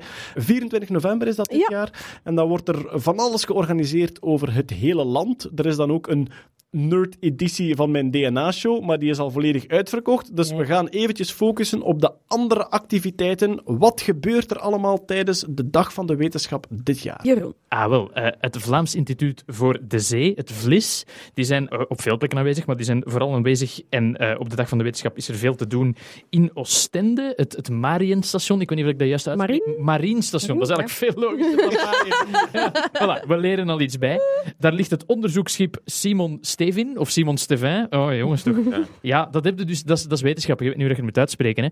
En die eh, eigenlijk in, in de maritiem onderzoek, in maritieme exploratie, worden er al heel veel robots gebruikt. En daar wordt uitgelegd, kijk, bouw je eigen diepzeerobot, kan je er maken. Er worden ook computers en artificial intelligence en algoritmes worden gebruikt om plankton te herkennen en om bepaalde dingen op de bodem van de zee te herkennen. Wordt allemaal uitgelegd. Er zijn verschillende doelprojectjes. Het ziet er enorm interessant uit. Dus eh, naar het, eh, het, het maritiem eh, station. Maar dus bij, bij het Vlis gaat het over robotics om de zee te verkennen. Yes. Even, de Simon Stevin is het onderzoeksschip van het Simon. Stevin, ja. Eh, Sorry, of- i- nee, Simon Steven hij is van Brugge, dus maakt niet uit. De voorganger van dat schip was de Zeeleeuw. Het Oh. onderzoeksschip van het Vlis. Ik moet oppassen dat ik de En? Stefan nu niet slijk, maar de zeeleeuw is wel... Ik heb ooit meerdere dagen op zee gesleten op de Zeeleeuw. Wauw. Want de Zeeleeuw is het schip dat wij mochten gebruiken om de neveneffecten aflevering met Jommeke die de schat zoekt op de zee op te filmen. Oh. Dus het Vlis, het Vlis zijn zeer dierbare vrienden van mij, waar wij mee gefilmd hebben en waar ik ook ooit het zeevonkje mee mogen zien heb. Zo, het zeevonkje, een eencellige, Oh, ja. die oplicht, Oplicht. in de zomer als je daarin zwemt in het water. Ja. Zij, zij hebben mij ooit een sms gestuurd, het zeevonkje is vanavond zichtbaar en ik ben toen met onderzoekers van het Vlis naar daar gereisd om dat ding te gaan zien. Dus het Vlis, ik ben sowieso fan. Wat is er nog te doen? Bart, Ja, aan de VUB zal het eh, vooral over fotonica gaan. Dus fotonica, alles wat met licht te maken heeft. Denk aan LiFi in plaats van wifi. LiFi, dat is het internet op basis van licht en ledlampjes. Ja. Dus 3D-printing van organen, aan levensreddende toepassingen in de geneeskunde, voor het behandelen van kanker en diabetes, optica voor groene energie en zoveel meer, oneindig veel mogelijkheden. Ze hebben daar ook een laserdoolhof waar dat je zo door kunt kruipen. Dat is super cool. Ja, cool. eh, wordt voor twee seconden Tom Cruise. Mission Impossible. Ja, inderdaad. Ja, Eh, pas op, word Tom Cruise, maar niet op de foto manier. Wordt hè. wordt- wordt Tom Cruise of blind? Ik vind, ik vind eigenlijk ook echt, dat is bij deze een oproep, ik vind ook dat ze die Mission Impossible tune daar moet in een treuren moeten herhalen constant deelnemer. afspelen. Zoals dat je in, eh, is het in de Efteling, denk ik, heb je zo een attractie waar je altijd hetzelfde liedje speelt, zo met Ah, ja. die theepotjes die ronddraaien. Ja, ja. Ja, Nee, het carnavalfestival En- is dat. van. Hier toch even Els vanuit de montage. Als grote Efteling-fan kan ik dit niet laten gebeuren. Het gaat hier natuurlijk over Monsieur Cannibal, niet over Carnaval Festival. Ik heb hem voor jullie ook even op de achtergrond gezet. Zo heb je ook de rest van de dag iets om mee in je hoofd rond te lopen.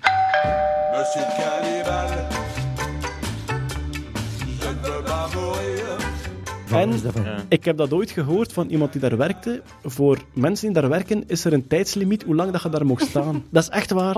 Omdat je anders gewoon zot slaat. wordt. Ja. Maar we zijn geen reclame aan het maken voor de Efteling. Voor de dag van de wetenschap. Maar wel voor Fotonica aan de VUB. En dus naast het laserdoolhof kun je ook aan kunst komen doen met polarisatie. Dus dat is, is met de trillingsrichting van licht kan je komen spelen, kan je kunst, kunst, doen. is kunst niet altijd een beetje polariseren? Jeroen, ik zou er niet langs gaan. Ehm, en je kunt ook je eigen hologram voor je smartphone maken. Alright. Boeiend. Een Ja, hologram zoals gaan. van Whitney Houston? Of, eh, Daar gaan we niet dieper op ingaan. Beter, Nee, beter. ik denk het niet. Sowieso. Is, Wat we ook zeker moeten vermelden, Technopolis is die dag voor 1 euro open. Iedereen kan Technopolis bezoeken voor die prijs. De Ah, winst gaat naar eh, het, het goede doel. Ja, dus- Voor de Nederlanders, eh, Technopolis is een doe-centrum waar dat je allerlei wetenschappelijke en technologische standjes ook heel erg boeiend om met de kinderen naartoe absoluut. Ja. te gaan. Je da- dingen kunt eh, beleven. je zet er sowieso een dag aan... Allee, je zet, je zet aan een dag in bezig. Er is echt veel te doen. Ja, wel, Kurt en ik hebben eh, gefilmd in Technopolis voor Team Scheire. En Ik ben daar heel vaak langs geweest de voorbije maanden. wij zijn een paar Hm. keer na sluitingtijd in een leeg Wat? Technopolis. Alles gaan aanraken. Naakt? Alles was van ons. Ze hebben ons daar moeten buiten sleuren. Ja, en de temperatuur tussen onze teelballen was significant verschillend. Maar ik had mijn broek aan. Maar ja, Maar dus mensen die de dag van de wetenschap verder... Want er zijn gigantisch veel activiteiten. Ja, over heel. Vlaanderen. Niet alleen in universiteiten, Ja. ook hogescholen. Ook wetenschap zeer breed. Hè. Humane wetenschap, geschiedenis. Dus één adres, www.dagvandewetenschap.be. Ja, voilà. Daar gaan kijken en shoppen, shoppen, shoppen. 24 november, hou die dag vrij, want er is Ja. zoveel te doen. Je gaat gewoon niet weten waar eerst naartoe gegaan. Nog even een mededeling van mij, want ik ben weer op tournee met mijn theatervoorstelling over DNA en menselijke genetica. Ik toer door België en Nederland. Tot nieuwjaar speel ik in Nederland, namelijk in Spijkenisse, Bemmel, Kuik, Zomeren, Valkenswaard, Alkmaar, Zoetermeer, Horst, Venlo, Maastricht, Haarlem, Zaandam, Winschoten en Bussum. En vanaf nieuwjaar speel ik in België. Alle data en links voor de tickets zijn te vinden op lievenscheire.be. Daar kan je trouwens ook inschrijven op mijn nieuwsbrief, zodat je altijd op de hoogte blijft van nieuwe optredens. Dan kunnen wij deze podcast afsluiten. Hartelijk dank aan Hetty Helsmoor. Met veel plezier. Natta Kerkhoffs. Ah. Peter Berks. Bye. Bart van P. Sorry voor alles weer. Eh, Kurt Beheid. daar. Jeroen Baar. Yay. Ik was Lieve Scheire en aan onze geluidsknoppen zat Els Aar. Graag tot de volgende keer. Dag. Tot de volgende keer.